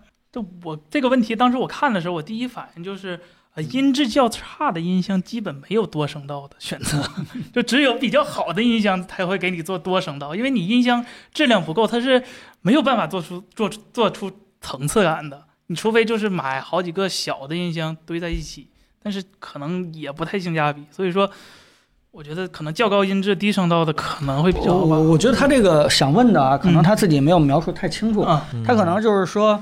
呃，两个声道啊，但是这个对吧？音质这个频响曲线对吧？各啊种做的比较好，还是说呃没那么好对吧？可能有点偏差对吧？啊我们这加了 EQ 或怎么样的，但是呢，它有环绕立体，那我觉得还是呃在这个对吧？他希望有这个呃轰头或者说是这个对吧？这个飞机直接嗯绕着脑袋一圈这样的一个感觉，就是看电视嘛啊。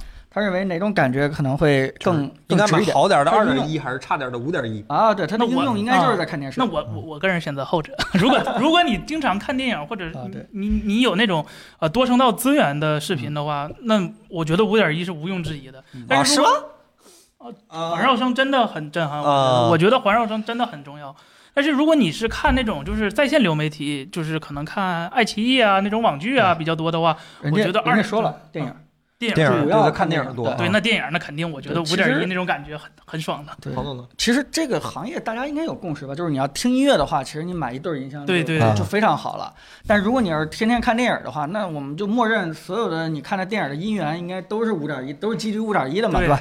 你最好还是把这声道给补齐了，可能才能体会一个完整的一个声音定位的一个感觉。对，而且说句实话，如果你真的是一个木耳的话，或者说是非常初级的一个发烧友，你听声音定位感觉会更准，或哎对，者是 体验直观一点，体验更明显一些。你听的那个皮响，其实是好一点差一点，你也不会有特别强的一个对，就。AirPods Pro 就是嘛，就是嗯它出空间音频之后，就就就跟当时说音质完全不是一个话题了。哇，还有这效果哇！对对对对我觉得这个还是，所以还是建议你多多用几个箱子吧，对吧？五点一，嗯，其实我我有点没敢说，就是我那个嗯小的那个房子，就是就是比较差的一个，因为因为特别小，所以它需要用天花板音响，啊，对吧？就是我也选不了特别好的，嗯因为天花板音响就没有什么几个好的，然后就但是我一定要布齐了，对，一定要把一定要把这个数字先布齐了再说，嗯。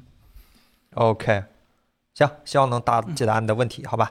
下一个问题叫妖地人，想问问一个完善的翻译产品，它的形态到底是应不应该是一个掌机？云端能不能达到实时翻译的水平？在未来，那肯定啊。对呀，啊、还有那得再多未来，还有就是现在的翻译同传的正正确率真的能达到可用吗？嗯，就是就是人类的这个语义识别啊，就是，呃，虽然到现在为止进步很明显，呃，但是呢，呃，效果也不是特别好。但其实目前为止，就是我认为啊，就嗯我也不是特别专业的人，我必须要先低调一点。呃，但是我认为现在发展的也是到了一个瓶颈了，嗯就那个笔是到现在为止的话，啊那种笔那个挺好的呀。哦，那个那个嗯简单，因为它不识别整个的语义嘛啊，它啊是说这种呃整句话或者整段话的这种翻译嘛。嗯呃，为什么说发展到一个瓶颈了呢？就是因为它真的涉及到一个隐私墙了。嗯就什么意思？就是说我跟你在聊天的时候说“李磊”“李磊”这个词到底，或者说在下面突然说这个他，对吧？到底是男他还是女他？嗯，他是要通过你整个上下文的整体的这个对上下文有联系的，有联系的判断这判断，才能把你这个翻译去做的很好。否则的话，这个不管是简单的呃同同语言的语音识别，还是这个翻译也好，嗯它如果是不彻底获取你的所有的隐私，就是整个连着上下文和你这个，甚至说你的生活环境，对吧？你是一个什么人？你身边的朋友都是谁？如果不把这整个的隐私全都获取的话，他可能也比较难的再嗯去在这个语义精准上再去做进一步的。彭总校对弹幕，不是校对字幕，校对弹幕去。嗯呃，有一个小问题，就嗯彭总经常不按稿念，这个人思维比较活跃，他他他又很他很诚实，彭总很诚实，所以说彭总经常不按稿念，不按稿念你给彭总对字幕呢就稍显麻烦。后来我想了一个特别好的办法，我每次花个一两块钱，让科大讯飞给我对一个语音稿出来，然后我我结合彭总手写的稿子，就是他写的稿子和他的语音稿，然后两个就基本能保证字幕是没有什么大问题的。嗯，对我现在都用这种方法，我是科大讯飞那个中文识别，我不知道是彭总可能是就就就不知道为什么就那么不准。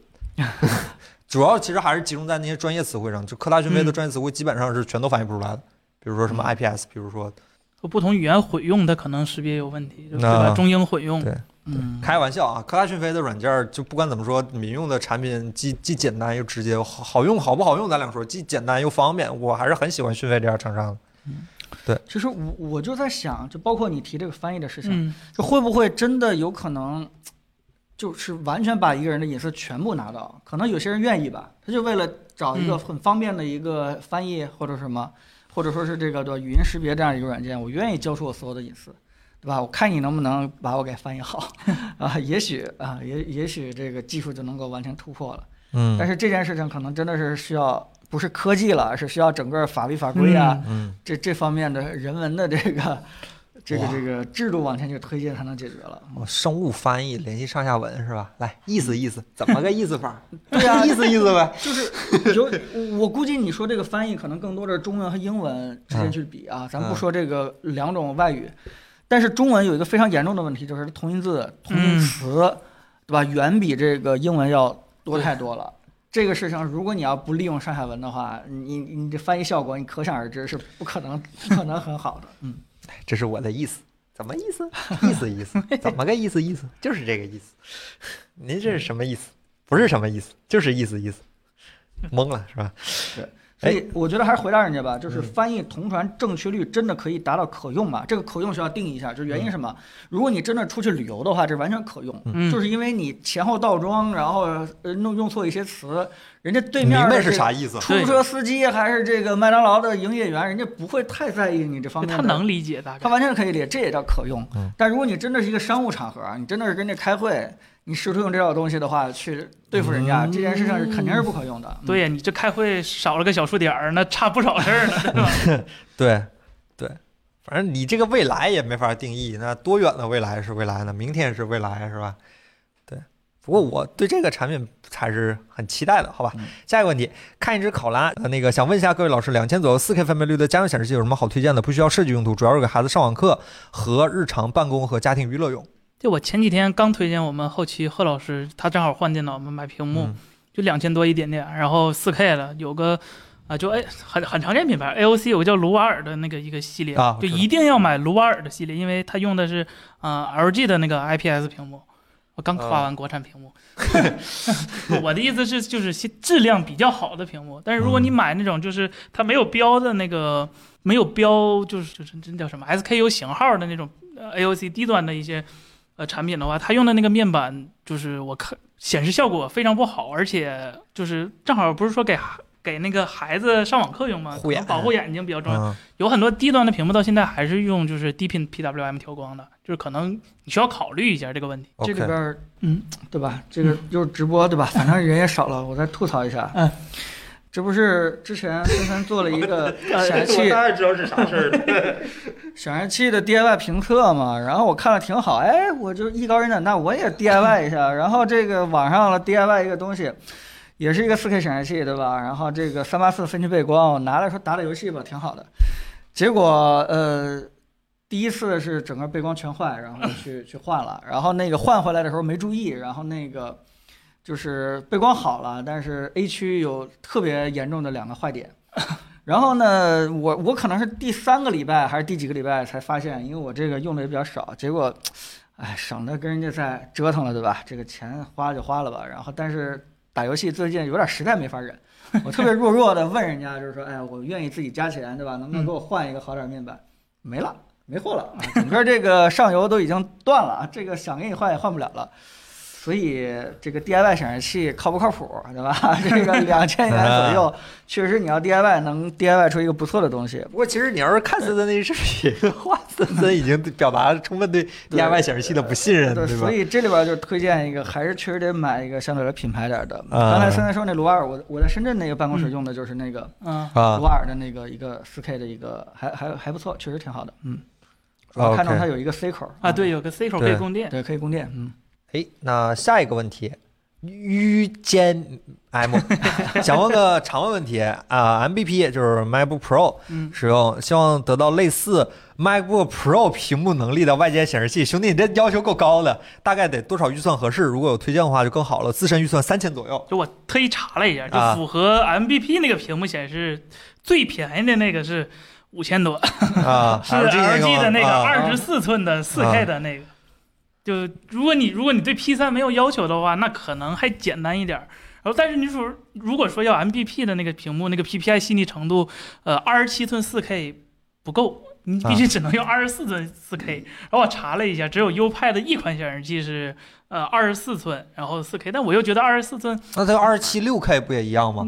那你就 XDR 呗，你的意思？对啊，或者 LG 的五 K 不也可以吗？那这对，如果你对 P 三没有要求的话，就可以嗯跟上面我说的那个显示器，就卢瓦尔的卢卢瓦尔的那个一样，就是啊两千多块钱，四 K 啊，然后 sRGB 有校准，然后还带个 C 口，就就挺好了，我觉得已经。然后我今天也帮我今天查了一下这个问题，然后我看了一下，如果你愿意是吧？我通常不不这么 那什么，就是你愿意再加一点钱，我非常讨厌这么推荐东西。但是那个我看了一下，那个活动时候能做到，就是明基的那个 PD 二七零零吧，那啊个显示器，那个显示器的调色，无论是调色还是使用功能上，都是设计需求的那么一个很高标准的显示器。那个显示器正常是卖三千四百九十九吧，你如果有活动的话，大概能做到三千一二差不多。对，然后那个显示器它有个遮光罩，我记得对对，有遮光罩，然后还有那个明基的那个招牌智慧智慧调光，当然我一般都是关掉，那个智慧调光特别蠢，但是它那个护眼模式挺好的。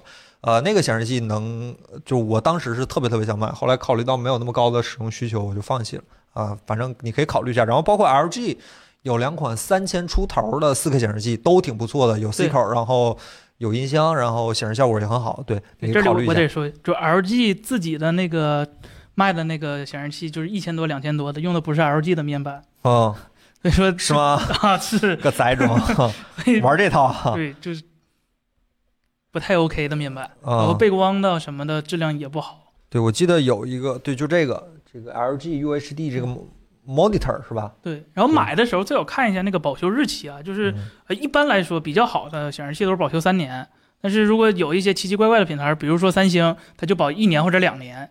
啊，显示器保修多一年其实还是挺挺有用的，因为一两年可能用不出来问题，但时间一长，老化的问题还是有的。庞总俩礼拜就用出问题来了，什么？你俩礼拜就用出问题来了。那人家换了呀，换了是吧？对，反正大概就是这样。这个四 K 显示器现在，尤其是你这三千左右的预算，其实可挑的款还挺多的，，很多很多，不不局限于那几款。嗯，好，下一个问题，半糖双黄连，既然手机中线性马达比转子马达体验好，那为什么手柄上不用线性马达呢？这个问题其实我准备了一下，因为呃，主要是因为线性马达很难做那么大。对，你可以看一下转子马达，手柄上转子马达，一个至少得有个袁大头那么大。我突然想不到什么特别合适的圆圆形的，得有那个袁大头那么大的一个转子马达，那转起来手感肯定就是转子马达最大的问题，其实手感是一方面，最大问题是它有一个输入延迟，就是你这边可能话都过去了，我这边才响，对，它需要一个延迟，启动的时对对对，它。需要一个启动时间，这个体验不是很好。呃，够大其实可以解决一个手柄那个体验的问题，但是 MWC 上我体验了一次可以放在手柄里的转那个那个什么马达，就是振振子马达，就是线线性马达，线性马达，呃，是那家叫啥来着？这就就厂商名特别难记。啊，什么生瑞声科技，哦瑞声的他们家，瑞声是一个很大的手机的那个供应链的提供商，包括什么手机镜头模组，什么那个手机那个镜头的那个镜头片儿，甚至是那个散热散热板儿、均热板，他们都做。然后他们家也做马达。瑞声家这次展示了一个，呃，那个可以放在 Switch 原装手柄里的一个线性马达。那个马达，我说实话，它现场一是不允许拍照，所以我没给大家拍；嗯二是那个马达它不能，它它暂时还是一个很很 demo 的形式，所以它现场只能用一段视频来配合手柄，而不是说哦可以让你去手柄上操作。那个配合的视频是那个 Switch 的那个游戏叫《神秘斗士》是吧？Arms 神秘斗士。嗯，然后那个手柄好到什么程度？我第一次体验那么那种震动感觉的时候，那个手柄甚至可以用单纯震动来模拟金属碰撞那个刀剑碰撞那个感觉，咔一下子，就东北话咔一下子，哎但是啪啦一声，我觉得感觉特别特别好。Switch 自己的那个手柄，那个就 Joy 那个两个小的，其实已经震动非常好了。那个就是线性马达，不太行。我我觉得它摇小球的时候能感觉到方向在变，起码比转子马达就是有一些就第三方的 Switch 手柄，比如说呃第一方的 Pro 手柄，它也是转子马达，它就没有那个 HD 震动，嗯就有好，而且就是我也查了一下，就是为什么用转子马达不用线性马达？首先，线性马达呃更难调教，它它它的震动幅度比转子马达要小很多，它它那个精度会更高，嗯这带来一个什么问题呢？就是开发难度的问题。啊呃，因为很多游戏现在都是跨平台开发的，如果你想适配不同的平台、不同家的手柄，你需要做不同的调试。比如说，嗯，你看现在 PS 五的那个手柄，嗯它现在支持 Steam 了，啊但是同样的游戏，比如说《地平线》，比如说同样的第一方游戏，在呃 PS 五上是可以用它的那个 A 呃震动模式的，但是到了震动对是吧？就是吗？倒是到了电脑上就不能用了。明明是同一款游戏，它有一个开发的一个过程，嗯所以说一般来说都是第一方主机，这第一方配第一方的手柄才能实现那个。我觉得这事肯定不本质嘛，因为它哎只要来一个 API，它直接那个降级一下，这保证能用嘛。如果有针对性比较强的，它嗯对啊，现在就呃现在的 API 就是只能做到就是你震动我给你震，但是我不能精确控制到呃嗯那么细小的震动对。对，但是凯伦如果是是我没体验过啊，但如果凯伦体验完了以后效果这么好的话，嗯我觉得吓坏了。对这个兄弟提的这个这景象也估计也不远了嘛。不远了我觉得这件事情可能也真的是一个手柄未来的发展方向。就其实这这个线性马达做的特别大，挺难的。它那个大概大小就是我找不到什么特别好的，大概相当于小手指头这么粗，这么粗，这么这么长吧，两个指节这么长的一个线性马达，这是一个线性马达，挺大的了。比比那个 iPhone 上至少我看过比 iPhone 插出来那个体积还要再大一些，对，挺棒的。无非就是成本嘛，对吧你成本你要从今年这个 PS 五的这个大概价价格接受程度来看的话，成本好像不是什么障碍。行行，都都没有了，都没有了。哎，最后一个问题，呃，What one as a right？这这这管他呢，这位朋友啊、p c 用户现如今功能齐全、样式简洁的影音播放器，除了 Pod Player 之外，还有什么推荐的？谢谢。呃，实不相瞒啊，我觉得 Windows 上最好的播放器除了 Port Player 就是它默认的那个电影与电视，啊那个播放器异常的好用，不像微软的产品。前提是有个前提，括号你装了 HEVC 扩展，那个扩展凯伦是花钱买的是吧？啊，对，六块钱六块还是七对块？，有个小技巧就是买巴不得微软有个白嫖版的，就具体百度查一下。可以，可以，我前几天试了，可以，没问题。六块钱你们白不，他这这本来，钱花的我可能是我在为付费项目付费的时候最难受的几次。然后它支持的格式也很全，就就又续了一年。它不只支持呃那个 H 二六四、H 二六五，嗯然后它那连那个 VP One、VP 一那个最新的解码它也能做，只不过就是受限于现在所有的硬件儿，它没有硬件解码嘛，除了三十系显卡，呃，别的都在拿 CPU 硬解，可能效率不太高，但是它有这个扩展。然后如果你不太喜欢用 Windows 自带的产品呢，然后比较好的是那个 VLC，VLC 是纯开源的一个 VLC 你找那个用户界面都很麻啊，烦，对，它是一个那个成门槛太高了。对，然后 VLC 我推荐它是因为它有一点就是现在的 VP 一的那个视频解码是 VLC 和另一个机构就是联合开源做的，嗯，我想夸他一下，真的很厉害。VP 一是一个非常难解的一个对视频格式，嗯就我今天试了一下，我正好测电视下了个素材，我发现我那个虽然是十四纳米的英特尔，但是也是个八核十六线程，然后加二零七零，解个八 K 解不动，就就 PPT。然啊后另一个推荐的播放器就叫 MP MPC Player，这个也特别简洁，但是功能也特别多。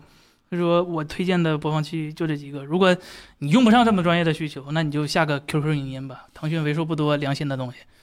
Polar Player 挺好的。对呀、我觉得挺好的，还能加各种插件加滤镜，我觉得没什么问题。对，大概就是这样。我记得我们之前写过一次关于呃各个平台播放器的一个小推荐，稍等我找一下，好吧？那个说这个事儿之前，一是大家可以在弹幕上发问题的，稍微等一下啊，我刚才我看有几个哥们儿发问题，我先回答一下。然后那个呃上个礼拜我们提到了一次戴尔那个软件的事儿，嗯嗯啊、那个软件我这这个周测试了一下，呃，老版本是好用的，新版本是会提示什么呃最老什么设备不兼容什么，老版本不会的。我现在把那个老版本的安装包，呃，我自己测试没什么问题之后，我现在放在了我们微信后台上回复，在我们爱博科技微信公众号回复戴尔就能下到这个安装包，我放在我自己网盘上了。是英文戴尔还是？呃，就就戴尔，中文、英文都可以，DLL 也行，然后戴尔也可以，就是你们可以去直接就下，然后假如说有有需求的话，就可以体验一下用一下，好吧？我替戴尔把这事儿办了哎 我对，今天咱俩还聊呢。其啊、实、对，呃，凯伦他戴尔嘛有天生的那个软件优势，嘿，我这套后下的，但我们平常正常的 Windows 用户就没有。然后我试了一下微软官方的那个你的手机，啊那个国区好像是不让下，我去没去下的一下。啊、那个其实呃，它那个跟戴尔那个相比，唯一的缺点就是它不能看屏幕实时共享，它只能接收你的消息。但是好处是因为是第一方做的，所以说呃，安卓上的推送到你的手机上那个到 Windows 上那个推送，它会用 Windows 正常的那个 API，就是它会用它的那个通知栏通知你，这个感觉就很好，不会像一些奇奇怪怪的软件给你来一个弹窗，显得很就很 很很低劣。嗯然后米 UI 的那个我也试了，因为我们小米十一优惠来了，然后我就第一时间试了一下那个米 UI Plus，呃，这情况有点波折，就是我先试了好几次，发现都连接不上，明明电脑上提示我连接成功，手机上却提示我失败，然后我又拿回家试了一下，发现呃还是不好使。然后周一就昨天的时候拿回来的时候，我拿我们公司的那个小米笔记本试了一下，那就秒连了。我就怀疑他当时说的是其他品牌的主机应该也能用啊，然后我就百思不得其解。然后今天推送了一个新的固件，说改善了呃 MIUI Plus 的一个连接情况。我今天试一下，连了五次，反正最后是连上了，但是。呃，它那个帧率，它那个实时共享的画面那个帧率明显没有我在小米笔记本上来的高。嗯你是屏幕是静态的，可能还好；如果是动态的话，会多少有点卡顿。但是像别的什么，呃，拖拽文件啊，什么或者是打开软件啊，打开它那个小米笔记都是非常流畅的，啊说可以体验一下，就升级到十二点五可以体验一下，没没有什么大问题。，OK。然后刚才有个叫阿挺 QQ 的哥们儿一直在问说，两千左右的 IPS 打游戏有什么推荐吗？IPS 的显示器对它它它是给主机还是给？他说应该是给。台式吧。我哥们儿你还在吗？你在的话，你发两个弹幕跟我们跟森森说一声。对，如果是主机的话，我推荐你上个四 K 的比较合适，嗯因为反正也不支持高帧率嘛。如果你是给给那个 PC 用的话二 K 幺四四两千，呃，打特价的时候还是能买到一些，就是呃小小金刚那种产级别的。然后小米的那个呃台式台式呃对，小米的那个幺六五，我记得打折最低的时候也是一九九九，它用的是群创的那个面板，然后自制的呃那个背光，但别看是自制背光，我看测试它那个背光做的还算不错。这个如果打折的时候可以考虑一下，OK，那个现在还买得到吗？嗯，那个能买得到，啊呃。买不到的是那个你的那款，啊你的那款长条那个对你那个涨价了，然后有时候可能还缺货。OK，然后这边有个哥们叫那个战神海海哎，海儿总的粉丝，那个彭总能讲讲家用电视吗？观看距离二点四米，玩 PS PS，预算一万以下。家用电视，嗯这是纷纷啊，对吧？是是是 聊推荐家用电视是吧？呃，对，啊，那肯定纷纷来讲。打游戏嘛，家用电视一万以玩下 PS 啊，说实话，红米新出的那个 八十六，还有还有小米的那个大师那个八十二，都都确实很不错。一万以下你能找到对手的其实没有几个，但是括号前提是你能买得到他俩，他俩现在都属于缺货比较严重的。啊。对，真的就是显示效果、打游戏都挺好的。OK，电视尺寸屏标准有道理吗？还是线下的营销陷阱？哎，我觉得越大越好。对，这个肯定是没有道理的，因为人如果你需要是打游戏的话，那更需要一个沉浸感。啊，沉浸感讲究的就是你的这个视线范围的覆盖率，对吧？对你这个人眼看到的一个东西，呃，你的这个屏幕有百分之百的这个多少百分之多少的一个覆盖，这个肯定是覆盖度越高，越容易这个产生这个沉浸感。我觉得就是越来越好啊，就是越来越好，就越大越好。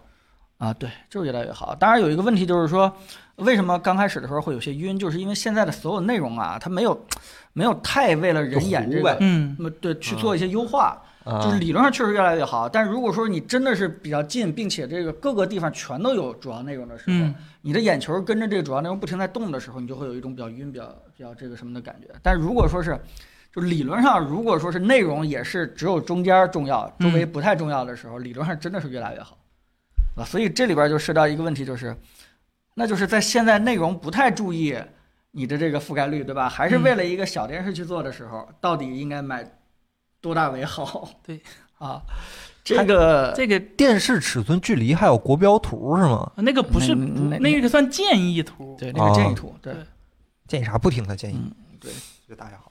但是这里面还有一件事，就是确实越来越好，但大家还是稍微注意点这个距离啊，尤其是对没有对 VR 眼睛不好，的时候对对眼睛不好，就嗯是，嗯，但这也没办法，我觉得人类其实有一些挺惨的一些这个境遇，就比如说越睡越晚，对吧？看东西越来越近，就是这个 眼睛视力就越来越差。嗯，但这件事情好像是社会进步，你也无法去避免的。你这件事情代价，对吧？总之会会付出的。我先非常相信，我们这一代的眼睛就已经远远比上一代要差远了。我啊估计下一代的人啊可能会更惨。就这件事情，哎，但是矛盾堆积到一定程度，对吧？科技没准又又发展了，又又有一些更好的解决方案另。外，你都去线下了，你直接试你个人觉得比较好的那个尺寸就完事儿了，你不用听导购的，你就你自己试你觉得好就行。买不是导购对对推荐对对对对对对对。第一件事情就是说，不要为了覆盖率离显示器越近越好，对吧？争取还是能保持到两米到三米。嗯，呃，第二件事情呢，就是说这越来越好啊，就这两个建议。嗯 小拇指越来越强壮，是这个道理。人类又在进化，啊？原来是。当然也有反祖行为，比如说买 iPhone mini 是吧？CRT CRT 那是就是最损伤眼睛的一个显示模式之一了。啊，八十六真的没没没没你说的那么严重，我觉得是吗？这这？这这这不是他不是我说这有个说啊八十六那个显示效果不能看，我我们就是这么跟你说吧，对，八十六的显示效果确实稍微低一点，但是它已经足以让像像四零四老师已经完全放弃了对 就各种这个对吧？广告都不管，就这个人他连广告都不管了，就觉得就一直想抱回家的那种对状态。嗯呃，我们每周那个周五中午会有一个好片观赏的一个环节，就是把我们的同行，嗯不管是同行也好，还是其他的优秀的 UP 主的一些好视频拿出来，我们内部观摩学习一下。之前一直用的是一个六十五的，咱用那小李六十五大师，对吧？前两天刚开始用这八八二几这个大红米，这感觉是不一样。嗯啊，何同学脸上汗毛都变清楚了。这郑老师的话就说啊，原来这个衬衫上的细节是这样的。是好是好，对，呃，喜欢用你们喜欢用安卓还是用苹果？呃，这么跟你说吧，就是这个现在，如果你来 Apple 应聘的话，你用安卓手机是可以得到很大加分的。否则的话，整个公司如果都用对吧 iOS，那这个这个在输出任何观点的时候就啊没有什么还参考性了。啊行，哎呦，完了，嗯好像只有我在用安卓。哎，完了有个备机算吗？不是那个，我是说写出稿的。森森也在用安卓，啊你是一直用 iPhone，子章主力机是 iPhone，完了，那就剩我了。对，主力不，我不用安卓的原因是因为靠，爱国科技跟你闹呢，真的是我。真的想尝试就是原原汁原味带谷歌推送的那种的。就我啊。现在不太信任他那个统一联盟现在的那个别说了，别说了，用苹果各有各的理由，对吧？我，我转 iPhone 真的是啊，坚果二这代做的有点太，对不起，我是爱果科技里唯一一个不那么爱果的人，嗯。甚至都没有人用安卓最新旗舰，有子章在用，子章安卓旗舰一台，对他工作是这个一台接一台换，那个安卓是工作，苹果是生活，是吧？这个人。嘴上全是安卓，心里全是 iPhone 这样的一个人，我天啊！爱果科技怎么回事啊？爱果科技啊，怎么回事啊？用 Windows 也会加分是吗？对欢迎 Windows 现在好歹还有咱俩，对吧？咱咱俩起码能用就近传送。你是啊，你是把那啥换了，你是把那个那个呃开发机给换了，对吧？啊 M 一啊，我不用 M 一不用对不用不用。爱国科技，你就说这个公司出的内容，你们怎么能相信？真的是，当然了，整个科技行业都是这样的，好吧？再次重申一次，去别的手机厂商发布会举起来的手机取景器全是 iPhone 的取景器，就是这电脑全都是就是这样的一个行业，是吧？Windows 发布会我看过特别清楚，那年 十一那个美国微软发布会，那底下全是一排，那全是亮灯的苹果标，你知道？我都不知道 Service 那群人都怎么想，是我我可能笑不出来，还台上讲呢，有什么好讲的？真的是。哎，大家还有什么问题吗？大家还有什么问题？赶紧滚起来，不滚我们今天就收了，好吧？安卓，哎呀，其实安卓这两年还行，但总就不如 iPhone 你那么们先刷弹幕对吧？嗯其实我简单通过一个一个小问题，我稍微分享一下，就是有人问这个，希望有一个跟 MBP 一样的这个屏幕显示能力，对吧？嗯当时我就想到，呃，后来想了想，其实苹果的整个的。产品性价比其实是挺好的，对吧？如果你要非常在意这个苹果的一些这个屏幕的一些显示性能，其实像 iMac 真的是挺良心的那些家伙。iMac 基本就是屏幕，然后白送你一套系统和电脑。对买屏幕送电脑啊对对对，真的买屏幕是送电脑啊。就是呃，如果说有些人真的不了解产品力的话，可能会觉得苹果挺贵，但真正了解的话就不会这么说了。嗯我为什么有这样一个感触，就是正好上周末也去了一个那个苹果官方去做一些这个壳的一些厂商，嗯，啊对吧？我去之前的时候，我就就就想。就想揭发它的一些内幕，原因就是因为苹果的一个壳卖的贼贵，你知道吗？三四百，啊然后那个呃，尤其是那个智能的那个充电夹，直接卖九百九十九，啊！对吧？我我我想哦别瞎说，长他人志气灭自己威风啊。咱们也生产配件，不吧？没办法，我我觉得直播嘛还是可以去嗯聊一聊。就是其实我是带着一种想挑他的问题的一个心态去看的，嗯但是其实看完了以后呢，有一个挺大的一个感触，就是说第一件事就是人家做壳的厂商其实是也负担了很多 iPhone 内部的很多金属件儿或者说是这个塑料件儿的一个开模的一个厂商，也就嗯相当于它其实 iPhone 厂商在做壳膜。这第一件事，你就可想而知它的开模精度、它的孔位对的这个情况，就是级别就是完全跟一般的壳膜厂商就完全不一样咱们不也是吗？啊。咱们不是真机开模，对吧？呃，不，那是真机开模，但是人家的那个，呃的一个模具嗯，就真的是几这几十万，几十万的模具他就敢只几十万的模具他就敢投，啊。并且我们是努力开发一个精度最高的一套模具，然后去生产个这吧几万或者十几万的这个、这个这个壳儿就完了。。嗯，但人家有一套自动开模的一套流水线，就是模具人家是在自动去去做的，呃，不多啥而且对，就就拿那个他做那个智能背夹来说吧，就是嗯。我我研究过，大家知道，就是呃，iPhone 十一背后哎有有一个那个他们都说那闪光灯没关。啊，对，有一个那个这个这个。呃，大家知道吧？有个鼓起的一个那个充电的那个背夹，然后上面有个 logo，嗯啊，对对对，别管它难看不难看，嗯第一件事儿，人家说了，做这个背夹之前的时候，是苹果二十几个工程师驻场，一点儿一点儿曲线去跟他们去调整、沟通效率真低。去改，对吧？对第二件事就是它那个 logo 的工艺，我开始呢就是大家都是硅胶的嘛，嗯就是看这 logo 挺漂亮的，但是从来脑子没过它是什么样的材质的，但后来才知道它内部是一个 PC 壳，然后它上面的 logo 是一个金属件然后需要打得非常光亮以后，然后再浇筑整个的硅胶。那个硅胶需要盖住那个金属件儿，然后需要非常非常薄，但又不能破。然后这个也就是你们最终才看到它那个 logo 又有很强的一个质感，但是又摸起来又是硅胶的，就是整个的过程就是工艺是非常复杂。你觉得可能没有什么必要，但是它为了这个最终的效果，它可能就必须这么去做。所以最终做下来的话，可能九百九十九。感觉还好，好也值了，对吧？一个一个充电宝卖九百九十九，也还好，就是那这哥们儿问了，那为啥苹果数据线一弯就裂呢？iPhone 都不弯了。什么，iPhone 数据线都不裂呀？这个问题我还真问过他们，啊，他们的答案就是说，第一件事就是，呃，苹果刚开始的时候，你听我说，不不不，他找了一家那个去做线的那个厂商，然后呢，开始的时候挺没问题，也通过了苹果的测试，但是市场反馈就是就是就容易就是那头这块就容呃易断裂，所以苹果当时直接上升到特别高层。对吧？因因不是菲尔希勒，就是这个库克这个层面，就直接就是就是换供应商，就整个那供应商以后就再也不用了。据说就是这件事情在他们整个供应链当中还是闹得挺大的。啊就是包括嗯，哦就是引导了苹果整个去更改了这个配件的这个这个这个这个什么指控工艺啊，或者什么这个严格严格的一个质量要求，就导致后续他们在做配件就特更更难进了。就难到什么程度？就是他们不管是线材还是壳的那个硅胶，就已经苹果指定那个。百分比就是指定那个，他们叫粉还是什么硅胶嗯，反正我不知道硅胶的更上游的那原始材料是什么。嗯就他们已经，就是苹果已经指定那种粉的那个采购供应商，并且和配比，就全都这个就是严格规范起来了，就是不让他们再随便再去用了。可口可乐卖原浆是吗？这就有对，就就有点这个啊你这个感觉。只给我灌水勾兑就可以了，加二氧化碳灌水勾兑，找原浆我代工厂来生产啊，就行了，对对对，设计我都自己来。呃 对，是这样。嗯，MEX 不叫 MEL 是吗？不知道啊，这今儿我还真查了一下这个，没看着有什么更新的信息就从那个厂还得到一个信息，就是说，呃，像三月份生产的那些东西，嗯就是他们那些充电器早就已经交货了。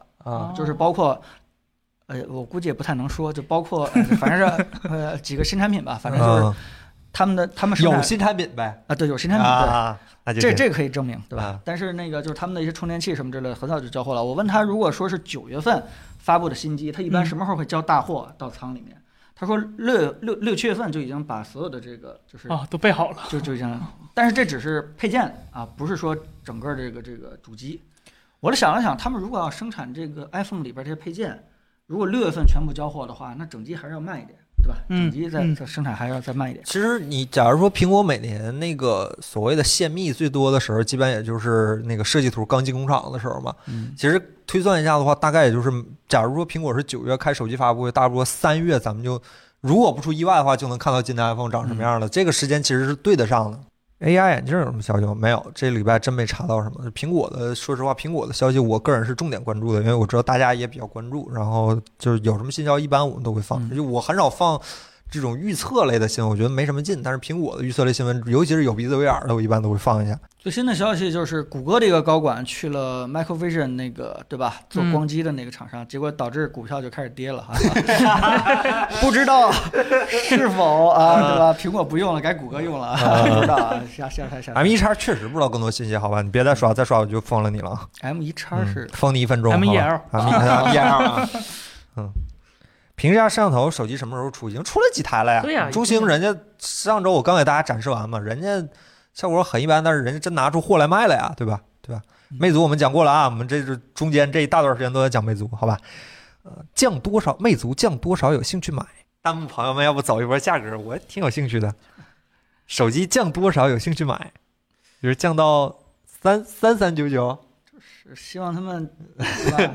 全工厂的人都给我们免费打工的状态。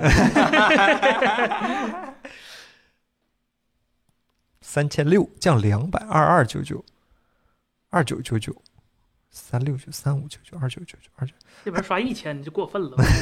别捣乱啊！聊正经嗑。四二九九，那你可你可以等一下，那过两天估计就差不多了，兄弟。可能你去线下，可能送你点东西，你对对对对。四三九、三六九九、三九九，差不多，大家还可以哈，就是三千到四千左右这个价位。但实际情况就是，我虽然也不太清楚具体，但是真的是当你的量已经没有太多的时候，你在成本上它也降不下去了。是就是换句话说，很有可能魅族现在这个价格就已经在他们内部当中就已经挺不容易的了，嗯，对吧？就是大家可以再说，哎，它降个一两百、两三百就特别的 OK 了。